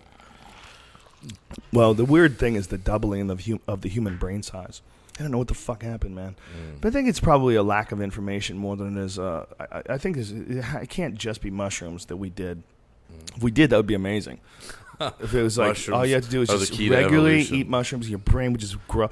If we just got on mushrooms within hundred years, we'd look like those gray aliens, just giant heads. Yeah. We wouldn't need any muscles because we would use our minds to control matter, and we'd just be moving shit around constantly with our minds. I feel a mushroom trip coming on today. I think. You think so? I think I'm ready to do it today. Well, you got that. Um, you got one over here, man. You want a cigarette? Um, That's gonna fix. yeah, today I was. This is how thinking much I about love you. I hate cigarettes, and I'm handing them to you. I'm like, I just want you to like me. I just want you to be happy, love you. Shane. I love you too. You're you're you're blowing my mind today. Um, a lot of You're people. blowing my mind always. A lot of people have been passing around this uh, speech that you gave. Uh, I forget it was some conference lately where you were talking about the future of television. Can, can you explain it? Because I haven't actually watched it yet, but Yeah. I'm I'm interested in what you. Yeah, um, it was a speech uh, for Internet Week about, you know, everyone's online versus versus cable, and you know what I was saying was, so I didn't know what to do. I didn't have a, a, a anything pl- planned that was very smart. So I, I was flying back actually from Afghanistan. No, I was flying back, yeah, from Afghanistan, and I ducked into Pakistan to see the Karachi shoot. So I was flying back from Pakistan, and I was thinking about all the kids that I had seen who were going insane, and who were, you know, the guys who would kill for ten bucks, and this is fucking cr- just crazy fucking dudes. And I was like, look, the youth everywhere in, in, in Asia and Africa and in Europe here, everyone's fucking revolting. but what what are we making? Like so and then I went to do the upfronts, which is where all the TV shows get sold and online shows get sold, and you have like The Voice, which is, which is the biggest show, which is just American Idol. You know, TV is derivative of TV. TV is just making shittier and shittier shows based on itself. And then the on the internet, which could be this, it could be revolutionary because it's better because you can be watching something, then text somebody, then get information, then mm-hmm. Google this and fucking what's going on here and here. And instead of trying to be and, and say what the fuck is going on, and by the way, young people are revolting all around the world, and they want they, this is how they get their news now. They get it through blogs and online shit here and there. They don't even watch TV anymore. But instead of doing something innovative and challenging and revolutionary, we just do shittier versions of TV shows with half the budgets. And so it's these shitty sort of Google shows. You know what really pisses me off is da da da. It's like America's home, you know, funniest home videos with a with a sort of annoying host. And you're like, why don't we? Why, why don't we use the internet? Why don't we use you know the, the, the social networks and you know video and all the stuff we can do now to actually do something that's good and revolutionary and start changing shit? Because when he asks and says, "Well, how do we fucking stop all this shit?" Well, the first way you stop about it is, is stop it is to find out about it. Say, well, we have to know about it, and then we know about it, and then we can do shit. Like we can not buy certain things. You know, dollar advocacy. You know, consumer advocacy is the most powerful you know tools we have, et cetera, et cetera. But first of all, is knowing about it, and, and so I just sort of got really pissed off that the internet has become so derivative and so shitty, and just trying to mimic TV, and TV is shit. Yeah. So let's try to fucking make something that actually people understand, or that people like, or that people uh, that helps people, or or, or, or they understand of shit. Like for example, like Kony 2012, you're like, well, it's, it shows that it's viral. It shows that people actually want to know this shit, and shows that. But like it was it was it was okay. Like it was just sort of half-assed. thing. What did you think about that whole situation? I mean, that that is another example of one of the reasons why I believe that life is a work of fiction. a fucking guy decides that he's gonna make this viral video against James Kony. Whacking it, whacking it, whacking it. Oh, Is that his name? Charles Kony? James Kony. James Kony. He's gonna make this viral video, expose the world to, to this horrible person. But they're getting a disproportionate amount of the money goes to them, and then uh, they get accused of being uh, unscrupulous, whatever the words Sure. you would use. To they didn't do anything illegal. They just did. They were, they were a little funky with the money. Then the guy shows up naked Yeah. in the streets, beating off, acting gay. Did Yeah. you see the video? Yeah. Uh, I mean, that's thi- like craziness. Like, yeah. Well, you know, they didn't. I'm sure they didn't think. You know, they they went. There's these you know kids. They go over and they shot it. You know, fair fucks to them. You know, it's. A, I've been there. It's a bad part of the world. And and you know, what it's interesting on a few points. One because it shows that the fucking like everyone says. Kids don't care. We don't, people don't care about anything outside of America. Like it's a big in media. They always say, "Don't do anything," you know, outside of America. People just don't give a shit about it. Well, I think it shows that people do give a shit about it, and and these guys weren't expecting it to become a huge thing, and you know, so obviously when weird shit happens to you, you have different ways of coping. This guy coped by going fucking completely ape shit. ape shit crazy, which actually seems appealing sometimes. Like when life's really hard, you're just like, I'm going to take off my fucking clothes. And walk off into. Oh, there's fucking serial killers and assassins everywhere. Oh, I'm just, gonna, I don't, get- I'm gonna get your flashlight. Fucking go, fucking up. That guy was on the street in his underwear. He got naked. He was like flailing his arms around and acting like super gay. Yes. I wonder what he was on. What makes you act gay? Besides being gay, Co- mostly cocks, balls. oh, booty holes, red band flashlights. Oh, What is uh? But yeah, Kony. I mean, the thing is, is it, it became huge, and I think it shows that there's a massive audience. Anyway, so that it's whole- possible. Yeah, and the whole thing is, is let's make shit that actually isn't shit. Let's make stuff that you know uh, uh, is telling the stories, and and so that's what we're doing. And I said, you know, look, if if it's Vice who's doing it, then we're really in fucking trouble, because I didn't come up, you know, with any sort of save the world complex. Yeah, but you're not compromised yet. And as a human being, when you gotten to the point where you see this information, you're not compromised. So you're releasing it and you're focusing on it, and you have an honest eye for what what. Well, it's also when we went around the world and expanded the company, you just see all this shit happening, and you're like, "What the fuck? Why isn't anybody fucking saying this shit?" And then, but but I always say that look, if we're if we're a news source, then it's the world's in trouble because we were a style mag. You know, we, we all we gave a shit about was fucking you know famously say you know cocaine supermodels, rare denim, and, and sneakers. And then when you go around the rest of the world, you're like, "Holy fucking shit!" And you sort of you know come out of the pond and go, "Okay, well we got to do something about this." well, I think that's probably they're here to get you. Yeah. They've had enough.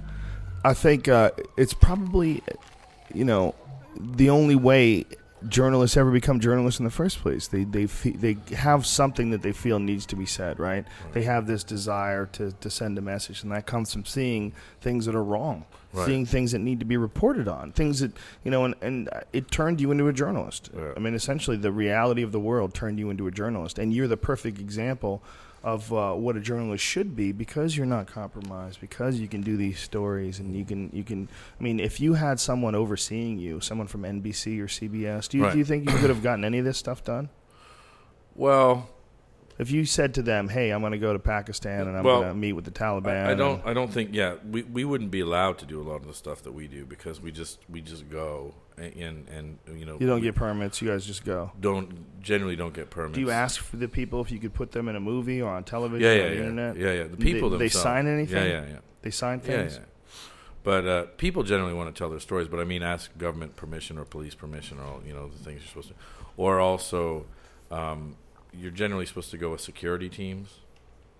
And we're like, well, the, I did a security team once because we were doing a show with MTV, and um, they made us get one in Beirut, and I'd been to Beirut like 20 times. Beirut's not that bad. There's some times and parts of it that are bad, but and and we were walking Target because you just have all these dudes like oh, talking, God. and so I said I'm never going to have security ever again because that's the sure way that you're not going to get a story or the real people aren't going to talk to you or everyone's going to think what who are the fuck these guys. right So we go and you just you just we call it immersionism. You just go immerse yourself, you know, in in in the place and then just you know press record. Don't go in with any sort of preconceived ideas or notions or political paradigms, or I'm going to prove this because generally you're not going to prove that. Like for example, if you went to Somalia and said, "I'm going to prove that these guys are barbarian pirates," and you know, then you're going to shut yourself off to exactly what you said, which is, well, actually, we illegally irradiated their whole coast and illegally overfished it, so that they're starving, and they're like, well, we're going to tax the the people who did this to us. Yeah, they're called the People's Coast Guard. The what, Voluntary Coast Guard of Somalia. Yeah, That's what they call there's a few- themselves. Yeah. What the fuck, man? Dude, if anybody knows how to fix this, it's you. So You see it all. I think it's the internet. yeah. I think it's the only hope we have. The internet and technology. The technology, like what you were saying about pulling carbon out of the atmosphere and and cleaning the air and, and reusing the fuel.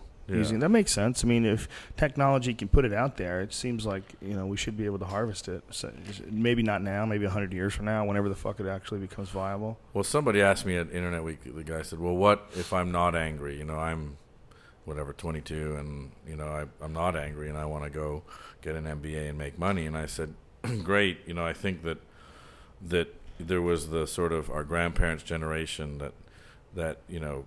Were they didn't know better, so they were like, "Oh, space age food, you know, TV dinners, and Right. let's produce all the food. Let's make it all with computers and or whatever, not, you know, assembly lines." and so it started to be bad for us. You know, it started to you know all these things. Uh, Agent Orange, let's you know do you know all these terrible things, but they didn't know any better. That technology was sort of their you know savior, but the baby boomers. You know, they were the first generation that knew better, but still became the largest energy consumers, the largest garbage producers, all this thing. Gen X has sort of slipped by, but guess what? The bill's here, and it's going to be Gen Y. Like they have to pay. There is no, there is no get out of jail free card now.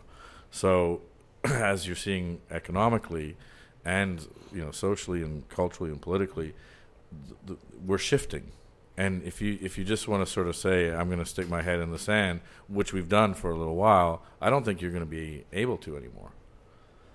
I agree with you, and I agree that with that things are shifting, and I also think that that's why these uh, attacks on the Constitution have been permitted and uh, and are being pushed through. I think they've uh, they've seen the prognosis and they've seen the future, and the future is the trends that we see on the internet. It's a trend towards a- more libertarian line of thinking. It's a trend towards a smaller government, more accountability, less bureaucracy. The idea of creating jobs doesn't mean you create some new fucking laws that you have to saddle everybody with and a bunch of people to enforce those laws. And that's what they a lot of these politicians like to think of as creating jobs. You know, it's not jo- you're creating problems, and you cunts that are keep attacking the Constitution and pulling uh, amendments apart and, and, and really defacing the whole idea what this country was founded on. They're doing it just because they sense the future. And the future is not it's not in, it's not going to work the way it works now. It's just not. We're not going to deal with this whole idea of representative government. We're not going to deal with special interest groups. That shit is nonsense. That's got to go away. Yeah, I think if you look at, at what's happening too is if you look at Syria, for example, if you look at at uh, what happened in Egypt or, or Libya, you know, I spent a lot of time in, in those countries. Just before the, the revolution, I got arrested in, in Libya, and then when I went back, I, you know, and I said it, you know, I would have never called this. You know, not a lot of people did. I would have, I would have said the opposite because it was so restrictive and it was so you know hardcore and everyone was so pro regime but because of the internet because of twitter because of facebook because of all these social tools. You had all these young people able to communicate and say actually i'm pissed off too. Oh you're oh, we're all fucking pissed off. Hey let's change. And i think that you know that's that change isn't going to be pretty in a lot of cases and it's going to be problematic. But you do have young people who are taking up arms. Now you also have young people who are just smashing the shit out of cities like they did in paris and especially in london uh, last summer. But you know what happens when when you know Occupy Wall Street becomes Egypt, you know, to try to smash the status quo. What happens when Occupy Wall Street becomes Syria or becomes Libya? And you know, it's it's not in the foreseeable future maybe, but I couldn't I didn't call Libya or Egypt or Syria either. You know, there's a lot a lot of, of, of unrest out there and there's a lot of people communicating that unrest. And in fact, if you see that in America, it's growing. And that if I was, uh, you know, campaigning uh, this summer, then I would be focusing on, oh, we have a huge fucking groundswell a- and a global groundswell of dissatisfaction with the only group that's actually going to get off their ass and do something about it.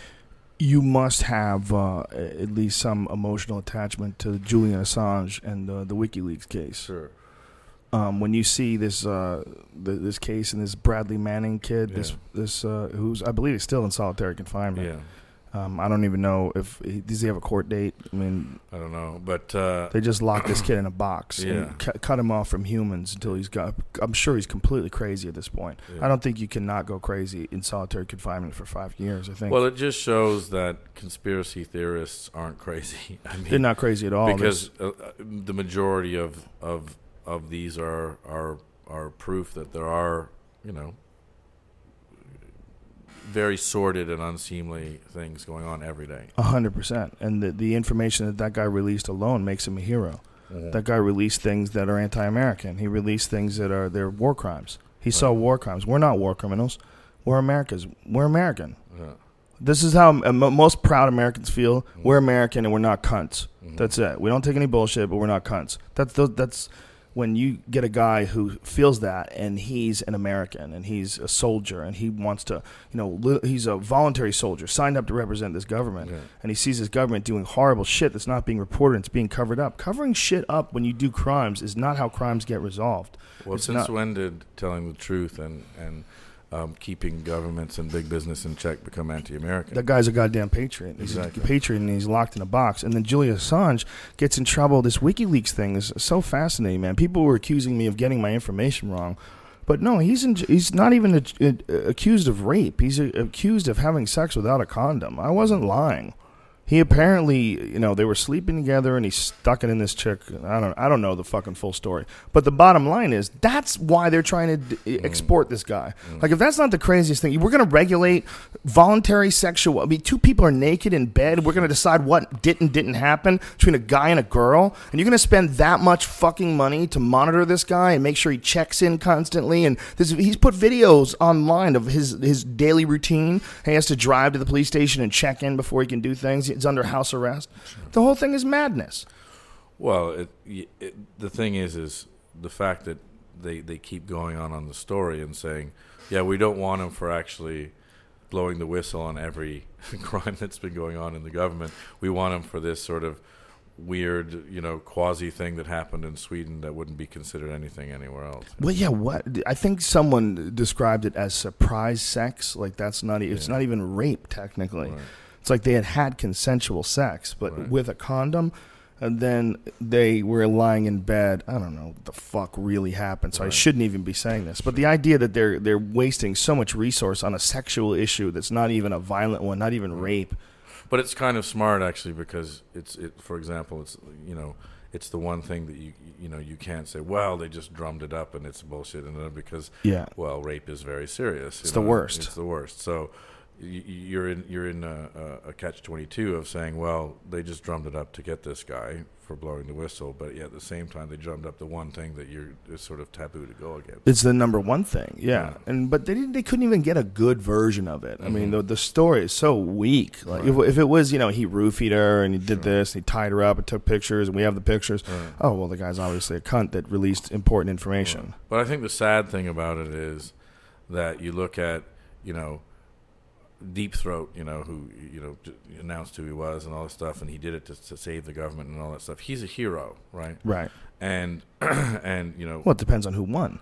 You know, Right, if, exactly. if Bradley Manning could come out to be a hero, Julian Assange Right. could come out to be a hero if there was some crazy revolution. Right. And in the future, you know, we realized this is where the turning point of American society when they said we're not going to take this bullshit anymore. When they watched that collateral murder video and realized what, are- what are we doing to our children when we're forcing them to even think like this? This is oh, this is acceptable. This is you have this one shot at life, and this is how you're going to spend some of your time shooting missiles down at innocent people wandering through the street. but but my question is, when did it change from journalism and the Fourth Estate's job being to make sure that politicians weren't lying, to make sure that corporations weren't doing these bad things, and I think and Watergate changed it, and- right?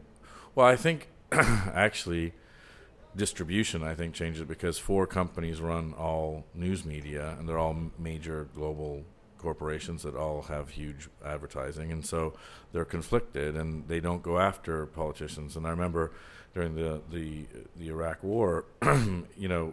people knew that there, were- you know, that this was all a construct. They knew that, you know, there weren't weapons of mass destruction. They knew that Al- everyone was used to joke. I used to hang out with other journalists, and they'd say, "Of course."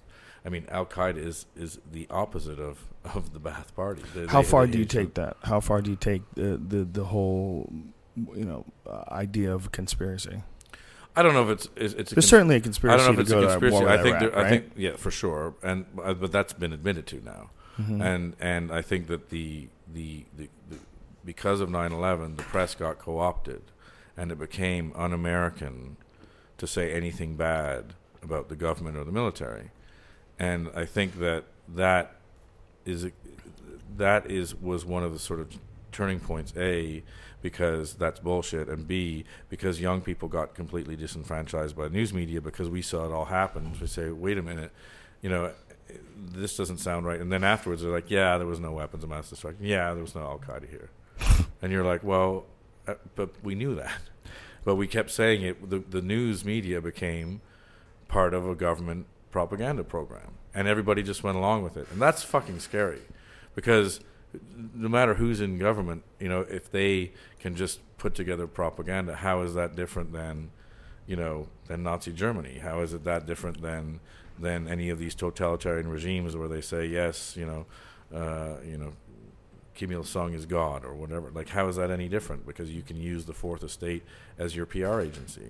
Well, there was CIA had released some sort of a statement right after the war with Iraq had started that they were going to start releasing fake stories to throw off the enemy. And once once you admit to doing something like that, that's an incredibly slippery ground. Like that's the only way to defeat the enemy is you have to uh, put out fake stories and lie to everyone. And we're supposed to give you that power. Like what kind of checks and balances are in place before that stuff gets distributed? What you know? Where, what the fuck is going on here? Well, it's also, you know, Memorial Day, and you said it exactly right, is that, you know, what are we doing? Sending, you know, going in with, what's our mission to go into Afghanistan? What's our mission? Well, we have a mission with Al Qaeda, Taliban, Taliban, Taliban. Okay, now we're letting Taliban in because, well, we've lost. And we're saying, okay, well, we have to have power sharing with them.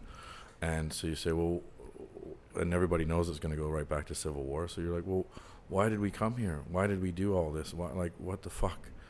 So you don't think that it's some sort of a grand conspiracy to extract minerals and all that stuff. You think it's much more of a clusterfuck shit decision by government and then being in place because of momentum and because of the fact there's contractors and they all want to keep getting paid and they resource wealth for sure, and it was the it was the story that that you know we broke in Sudan that time. You know, Darfur is oil. Um, and resource wealth, you know, we did it in the Congo. We've done it in a lot of stories all over the place. I wouldn't say, I, I would say they got caught in the quagmire of Afghanistan, much like the Soviets did. They went in there, they were trying to do something, and they just got sucked in, and then it got worse and worse and worse and worse and worse. And look, it got so, it's so bad on every level. I mean, America's in there tr- trying to fight this war on drugs, war on drugs, war on drugs. They've been in there 12 years. There's never been more heroin for cheaper or higher quality ever. In fact, it's so good that they put the Golden Triangle out of business. It's all coming from Afghanistan now. And so America's the biggest drug dealer in the world because we're just sitting there running this country that just ships out all the heroin in the world. How much of a piece does the CIA have of that? Who If you had to knows? Well, I, I would say that you know, look, it, it's been documented that they were part of the original uh, uh, outflux into America from Vietnam during the Vietnam War, um, as a way to keep urban populations sort of at bay. Um, that's well documented. That was like a real so- social experiment. They would bring heroin into the ghetto to yeah, Really? But that's that's that's well documented. Yeah. But is it well documented the intentions? Yeah, because there was civil uh, unrest in the major urban centers, so they they allowed heroin to go in because it took away all sort of well everything except for heroin addiction. Yeah. So I mean, if it's been a part of their policy in the past, obviously they're going to be inc- incredibly sensitive to it. But I don't think that you can say that they're not involved, or at least the State Department's not involved, because the uh, statistics speak for themselves. There's two times more, so by a factor of two, so 100% more heroin addiction, heroin addicts in America since the start of the Afghani war. Heroin's never been cheaper. It's never been better quality, and we've been running it. So like it's it's just flooding out. It's destroyed the you know Russia has now got seven percent in Pakistan, which is a you know Muslim country, extremist Muslim country, has something like twelve percent in in Karachi anyway, uh, heroin addiction. And it's just it's flooding out of, of Afghanistan, and that's we, we could have gone in and taken all the fields that We didn't. Well, not only did we not take the fields out, we guarded them. Sure, yeah, yeah, definitely. Most people want to come up with some sort of crazy explanation or excuse for why they did that. well, it's because it's because they fear that they're going to. It's the only way they're really making money. They're making money two ways, which is the American government and and heroin. And so they're like, well, if we really if we take away heroin production, then they're really going to hate us. do they? Does any of that stuff make its way into pharmaceutical grade uh, opiates like oxycodone, things along those lines? Who knows? I don't know. I all I know is like every time we do a story on the heroin uh, situation in Afghanistan, is fucking shocking because you're just like the Americans let them. There's actually you know pictures of American troops guarding Poppy. This is fucking crazy. It's nuts. Well, it's the war on drugs, sort That's of. Except over there. Over there, we're a, a war against the war on drugs. well, if you see if you see the war on drugs in Afghanistan, and then you see the war on drugs in Mexico, Yeah. you're like, wow, Well, you, it's completely corrupt from start to finish. There's this war on drugs is complete horseshit. what's the craziest slippery war ever? When you you the war on drugs, and then you have armed fol- soldiers guarding poppy fields. Sure. What side are you on? On this war on drugs, because it seems like you're on the pro-drug side. Right. You're guarding the drugs. Like, And- how could you have a war on drugs when you're guarding the drugs? and you're sending all the weapons to Mexico Yeah. that they need And- and, all the money. yeah, and you don't even go to jail for it. No. And 90 what, what was the, the amount 90% plus of the heroin comes out of Afghanistan Yeah. and what did you say about how much what how much has the percentage of it increased since we have occupied Afghanistan Just in America, just in America, it's doubled. But that's just in America. But in, in, in Russia, it's gone through the roof. It's it's doubled in the UK. But Russia and Pakistan and the Middle East, uh, countries like Iran, everywhere on the path has just heroin addictions has soared. In fact, heroin addiction is so huge in Russia. Did you see the thing we did on crocodile? That- yes holy what fuck, the fuck dude. man So they're so addicted. Ugh. They're so addicted to heroin that if they like when they can't get it or because it got expensive now because so many people are buying it that they make their own synthetic heroin. And uh, and it's called crocodile because it makes you look like a crocodile because it makes your skin like scales and then the scales fall off and you just have like bone there. it's insane if you haven't seen it if you haven't uh, seen the images online of people that are addicted that have that it's incredible it's Yeah. so frightening It's frightening. it's so frightening that people would do that to themselves I'm gonna literally shoot drugs that make my skin rot and fall off the bone. He's not exaggerating. There's like people with big, their arms have like Yeah. big gaping holes. But you see the bone. yeah. You see the bone, and they can walk around. They're not even infected. Well, some of it, yeah. Some of them get get infected. Yeah, it, yeah. it was weird. It looked like like it was burnt off, like it was like because it fused. kills it kills all the flesh and it falls off Jesus. Christ, Yeah, yeah. that's insane. Yeah. And what happens then? They just die. I mean, Yeah, you can't just have your bones just Yeah. exposed like that, right? Does it ever fill up if you quit? You know, I don't know the answer to that Do, does anybody ever get off that shit? It's it's even more addictive than heroin. So yeah, The- You guys had that shit about the Colombian drug that you blow in people's faces. Scopolamine. Yeah, that is terrifying. Well, the freaky thing about scopolamine is you don't believe it's true until you see it, because the stories are it's the zombie drug, right? And it's we heard stories of you know people coming into their apartments on the security cameras and like clearing out their whole apartments, and you see them on security cams doing it, you know, and and they don't have any recollection. They wake up in the morning, their, bank accounts are drained, et cetera, et cetera, and they couldn't figure it out until they the, the FARC, the guys who were Colombians who were making uh, cocaine were using the same process to refine burundanga flowers to make scopolamine.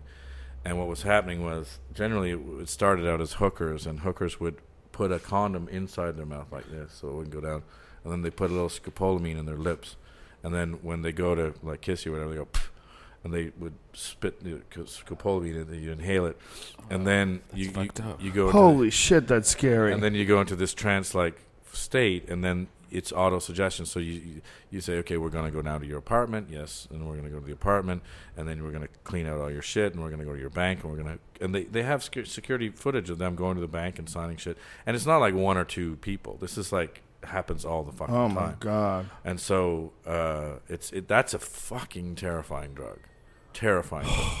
Because you're just gone. You're in a sort of zombie-like narcotic state, and you just do what people tell you to do. That's, the real ultimate date rape drug. Yeah, That's the real shit. That's the- we got that's to a- make sure people don't get a hold of that that's stuff. a life rape drug. Can you imagine Yeah, dating one of those girls? Oh my god! Someone spits something in your mouth and makes you be their zombie. Those girls have to be undateable. There's no way you can date that guy. What a girl that would do that Yeah. to somebody? Yeah, like like if, if you knew that's what she did as a job, and you ever got in a fight Well, with first her, of all, she he said had all hooker. He said she was a hooker. I know. Imagine dating one of those hooker girls. Yeah, you shouldn't date hookers. That's just me. I'm silly though. especially ones that take over your brains. Yeah. Well, I'm so terrified drugs. of shit like that. Why would that exist? Why would there be something that allows you to be turned into a fucking a zombie to someone else's suggestions like that? You know, when you see the, the, the di- different things in nature, like different parasites that control different organisms and make them do fucked up things, it really is kind of bizarre when you stop and think about it. Like, what Yeah. kind of a system, what kind of a world do we live in where there's like there's that laying around, a Right. plant plant that grows, and if you it gets into your body, people just order you around. You don't have Yeah. it. That's crazy. Yes, You become a fucking robot. You become an automated little slave for them. Drugs are drugs are crazy. We just did a story on. You probably know a lot more about it than I do, but uh, ibogaine, Yeah, iboga, yeah. and we were doing a story on the underground heroin clinics. Mm. where you know people uh, like it's actually started by a lot of ex junkies who were like 40 year junkies like couldn't get off tried you know hundreds of times to get clean and they would do ibogaine and then it interrupts your addiction you know for like two weeks or whatever. So it's long enough that you sort of get a you know you don't have to go cold turkey. And uh, so we went to these clinics where they administer ibogaine and stuff. And it was fucking fascinating. It was crazy. Did you do it? no, because I saw them do it, and it's they they they were taking massive doses though. They were they're taking like it's forty eight hours, lots of vomiting, like crazy fucking. I have a couple shit. friends that have done it. One that did it recently, and one that it changed his whole life. I have a, a buddy of mine. He got a, his back got injured, got hooked on painkillers, Right. pain, uh, pain pills. Started uh, taking, you know, the, the, you name them, he was taking them. Mm. Couldn't get off them. It was, it was ruining his life. Mm. Goes down, gets an ibogaine, boom, clean, hundred percent. Now brings people down there. Started his own center down there. Yeah. Brings people down there to uh, to introduce them to Mexico. Yeah. Yeah. but I'm like, fucking Mexico, man. Mexico's scary as fuck. Well, they it's because it's still legal there. It's illegal here. It's a Schedule One drug, just like heroin. Yeah. Well, everything in Mexico is decriminalized now, Yeah. right? They did. De- most people don't know. Yeah. They, didn't they decriminalize acid, mushrooms, pot, coke, Yeah. everything? Yeah. And this, but this is to, to fight the To cartels. exactly. But yeah, ibogaine. That's the, yeah, that's the strongest drug I've ever seen. Like because people under it were like, "Holy fuck!" Yeah, my, my business partner Wow. did it, changed his life. Yeah. Well, he's done it a couple times. He's done a couple different things rather to change his life. He's done ayahuasca, Yeah. done you know ibogaine. He's really into yeah. going to these weird places and going on big trips. But the ibogaine is, is interesting because we followed you know some uh, junkies straight through the whole process, and it was pretty remarkable because it worked. Like Yeah, it was, it was nuts. Yeah. Um, Aubrey, my friend who's done it, he uh, you know he described the process, and I didn't want to do it even slightly. Yeah. It sounded like hell. It's hell yeah. Yeah, like you know, you can you can talk me into doing some DMT. Maybe Yeah. it's 15 minutes. You know, I'll send you the piece. There's so much vomiting. It's Ugh. fucking crazy. Days of vomiting. That cannot be good for you. well, you gotta No. think though, man. If someone's hooked on heroin, anything they'll take anything to get them out of that. I've watched people slip into addiction several times in my life, and it's it's just like being uh, turned by a vampire. It Mhm. really is. It's a Mhm. feeling that you've lost someone. They're they're slipping away. They're slipping away from themselves, from their family, from mm. everybody. They're slipping away because of a compound, Yeah. some sort of a chemical. It's really what a bizarre thing that we have. This this this addiction quality. You know, well, we say that in the piece. We say that this mother gives her son to these sort of New York fruitcakes, nice guys, but like weird guys who do sort of West African voodoo. Uh, uh, you know, when they when they administer the ibogaine, and we were taking her son to Mexico to one of these clinics because we couldn't legally do it in America, so we brought the whole crew down to Mexico to shoot it, and it was like, how bad is heroin that a mother is going to give her son to these you know, crazy West African voodoo ex junkie dudes to take off to Mexico and administer the strongest drug in the world to, so he's gonna puke and fucking go nuts for two days. That's how bad heroin is. And that's what the government sells. da da da da da. America. Fuck yeah. Um, listen, man. Let's let's wrap this up and let you get some sleep. All right. You're the fucking man, dude. Anytime the you want to do this, anytime Oh, you're in town, you uh, you, you got a, an open invite. We'll we'll open this bitch up at four o'clock in the morning for you. Oh, Whatever you thank you, want, man. thank you, you're you're fucking awesome. Um, continued uh, safety and success in your Oh, travels, and uh, thanks for illuminating giant parts of the world that I personally wouldn't have not I wouldn't have been aware of if it wasn't for you and what you guys are doing. You're fucking awesome, man. Thanks, buddy. Good seeing you. Good seeing you. All right, my friends. Thank you, everyone, for tuning in. This week, we got tomorrow uh, Mike Dolce, uh, famed MMA nutritionist. Uh, he's going to come in. And then uh, Wednesday, Bobcat Goldthwait is coming in. So uh, we got a fun, packed date. Uh, follow Shane on on Twitter. It's Shane Smith 30 on Twitter. And uh, thank you to the Fleshlight for tuning into our podcast. If you go to joerogan.net, click on the link for the Fleshlight, enter in the code name Rogan, and you'll save yourself 15% off. Thanks to Onnit.com. Uh, all the other stuff, O-N-N-I-T.com. The other stuff that we've been talking about, kettlebells, it's all coming soon. Uh, the hemp protein, which is fucking delicious. That stuff's so good. And it doesn't fuck with me as much as whey does. Hemp protein is delicious. And the stuff we have has maca in it, uh, co- raw cocoa, and um, it's it's sweetened with, by stevia, so it's really healthy for you. It's uh, and it's the best tasting shit. I'm telling you, it's like my favorite all time protein powder. That's coming out soon too. Go to onnit.com, enter in the code name Rogan, save yourself 10% off any and all orders, and any bottle of thir- 30 pills that you buy, no matter what it is, you have a 100% money back guarantee on the first order. You do not even have to return the product. You just say this stuff sucks, and you get 100% of your money back. The reason why we're telling you that, the reason why we give it the, to you that way, is because these are all good products. They're they're solid. They're they're based on on strong, sound knowledge of nutrition, and I believe in them 100%. Use the code name Rogan, save yourself 10% off, and we'll see you, dirty bitches, tomorrow. Thanks for everything. We love you guys.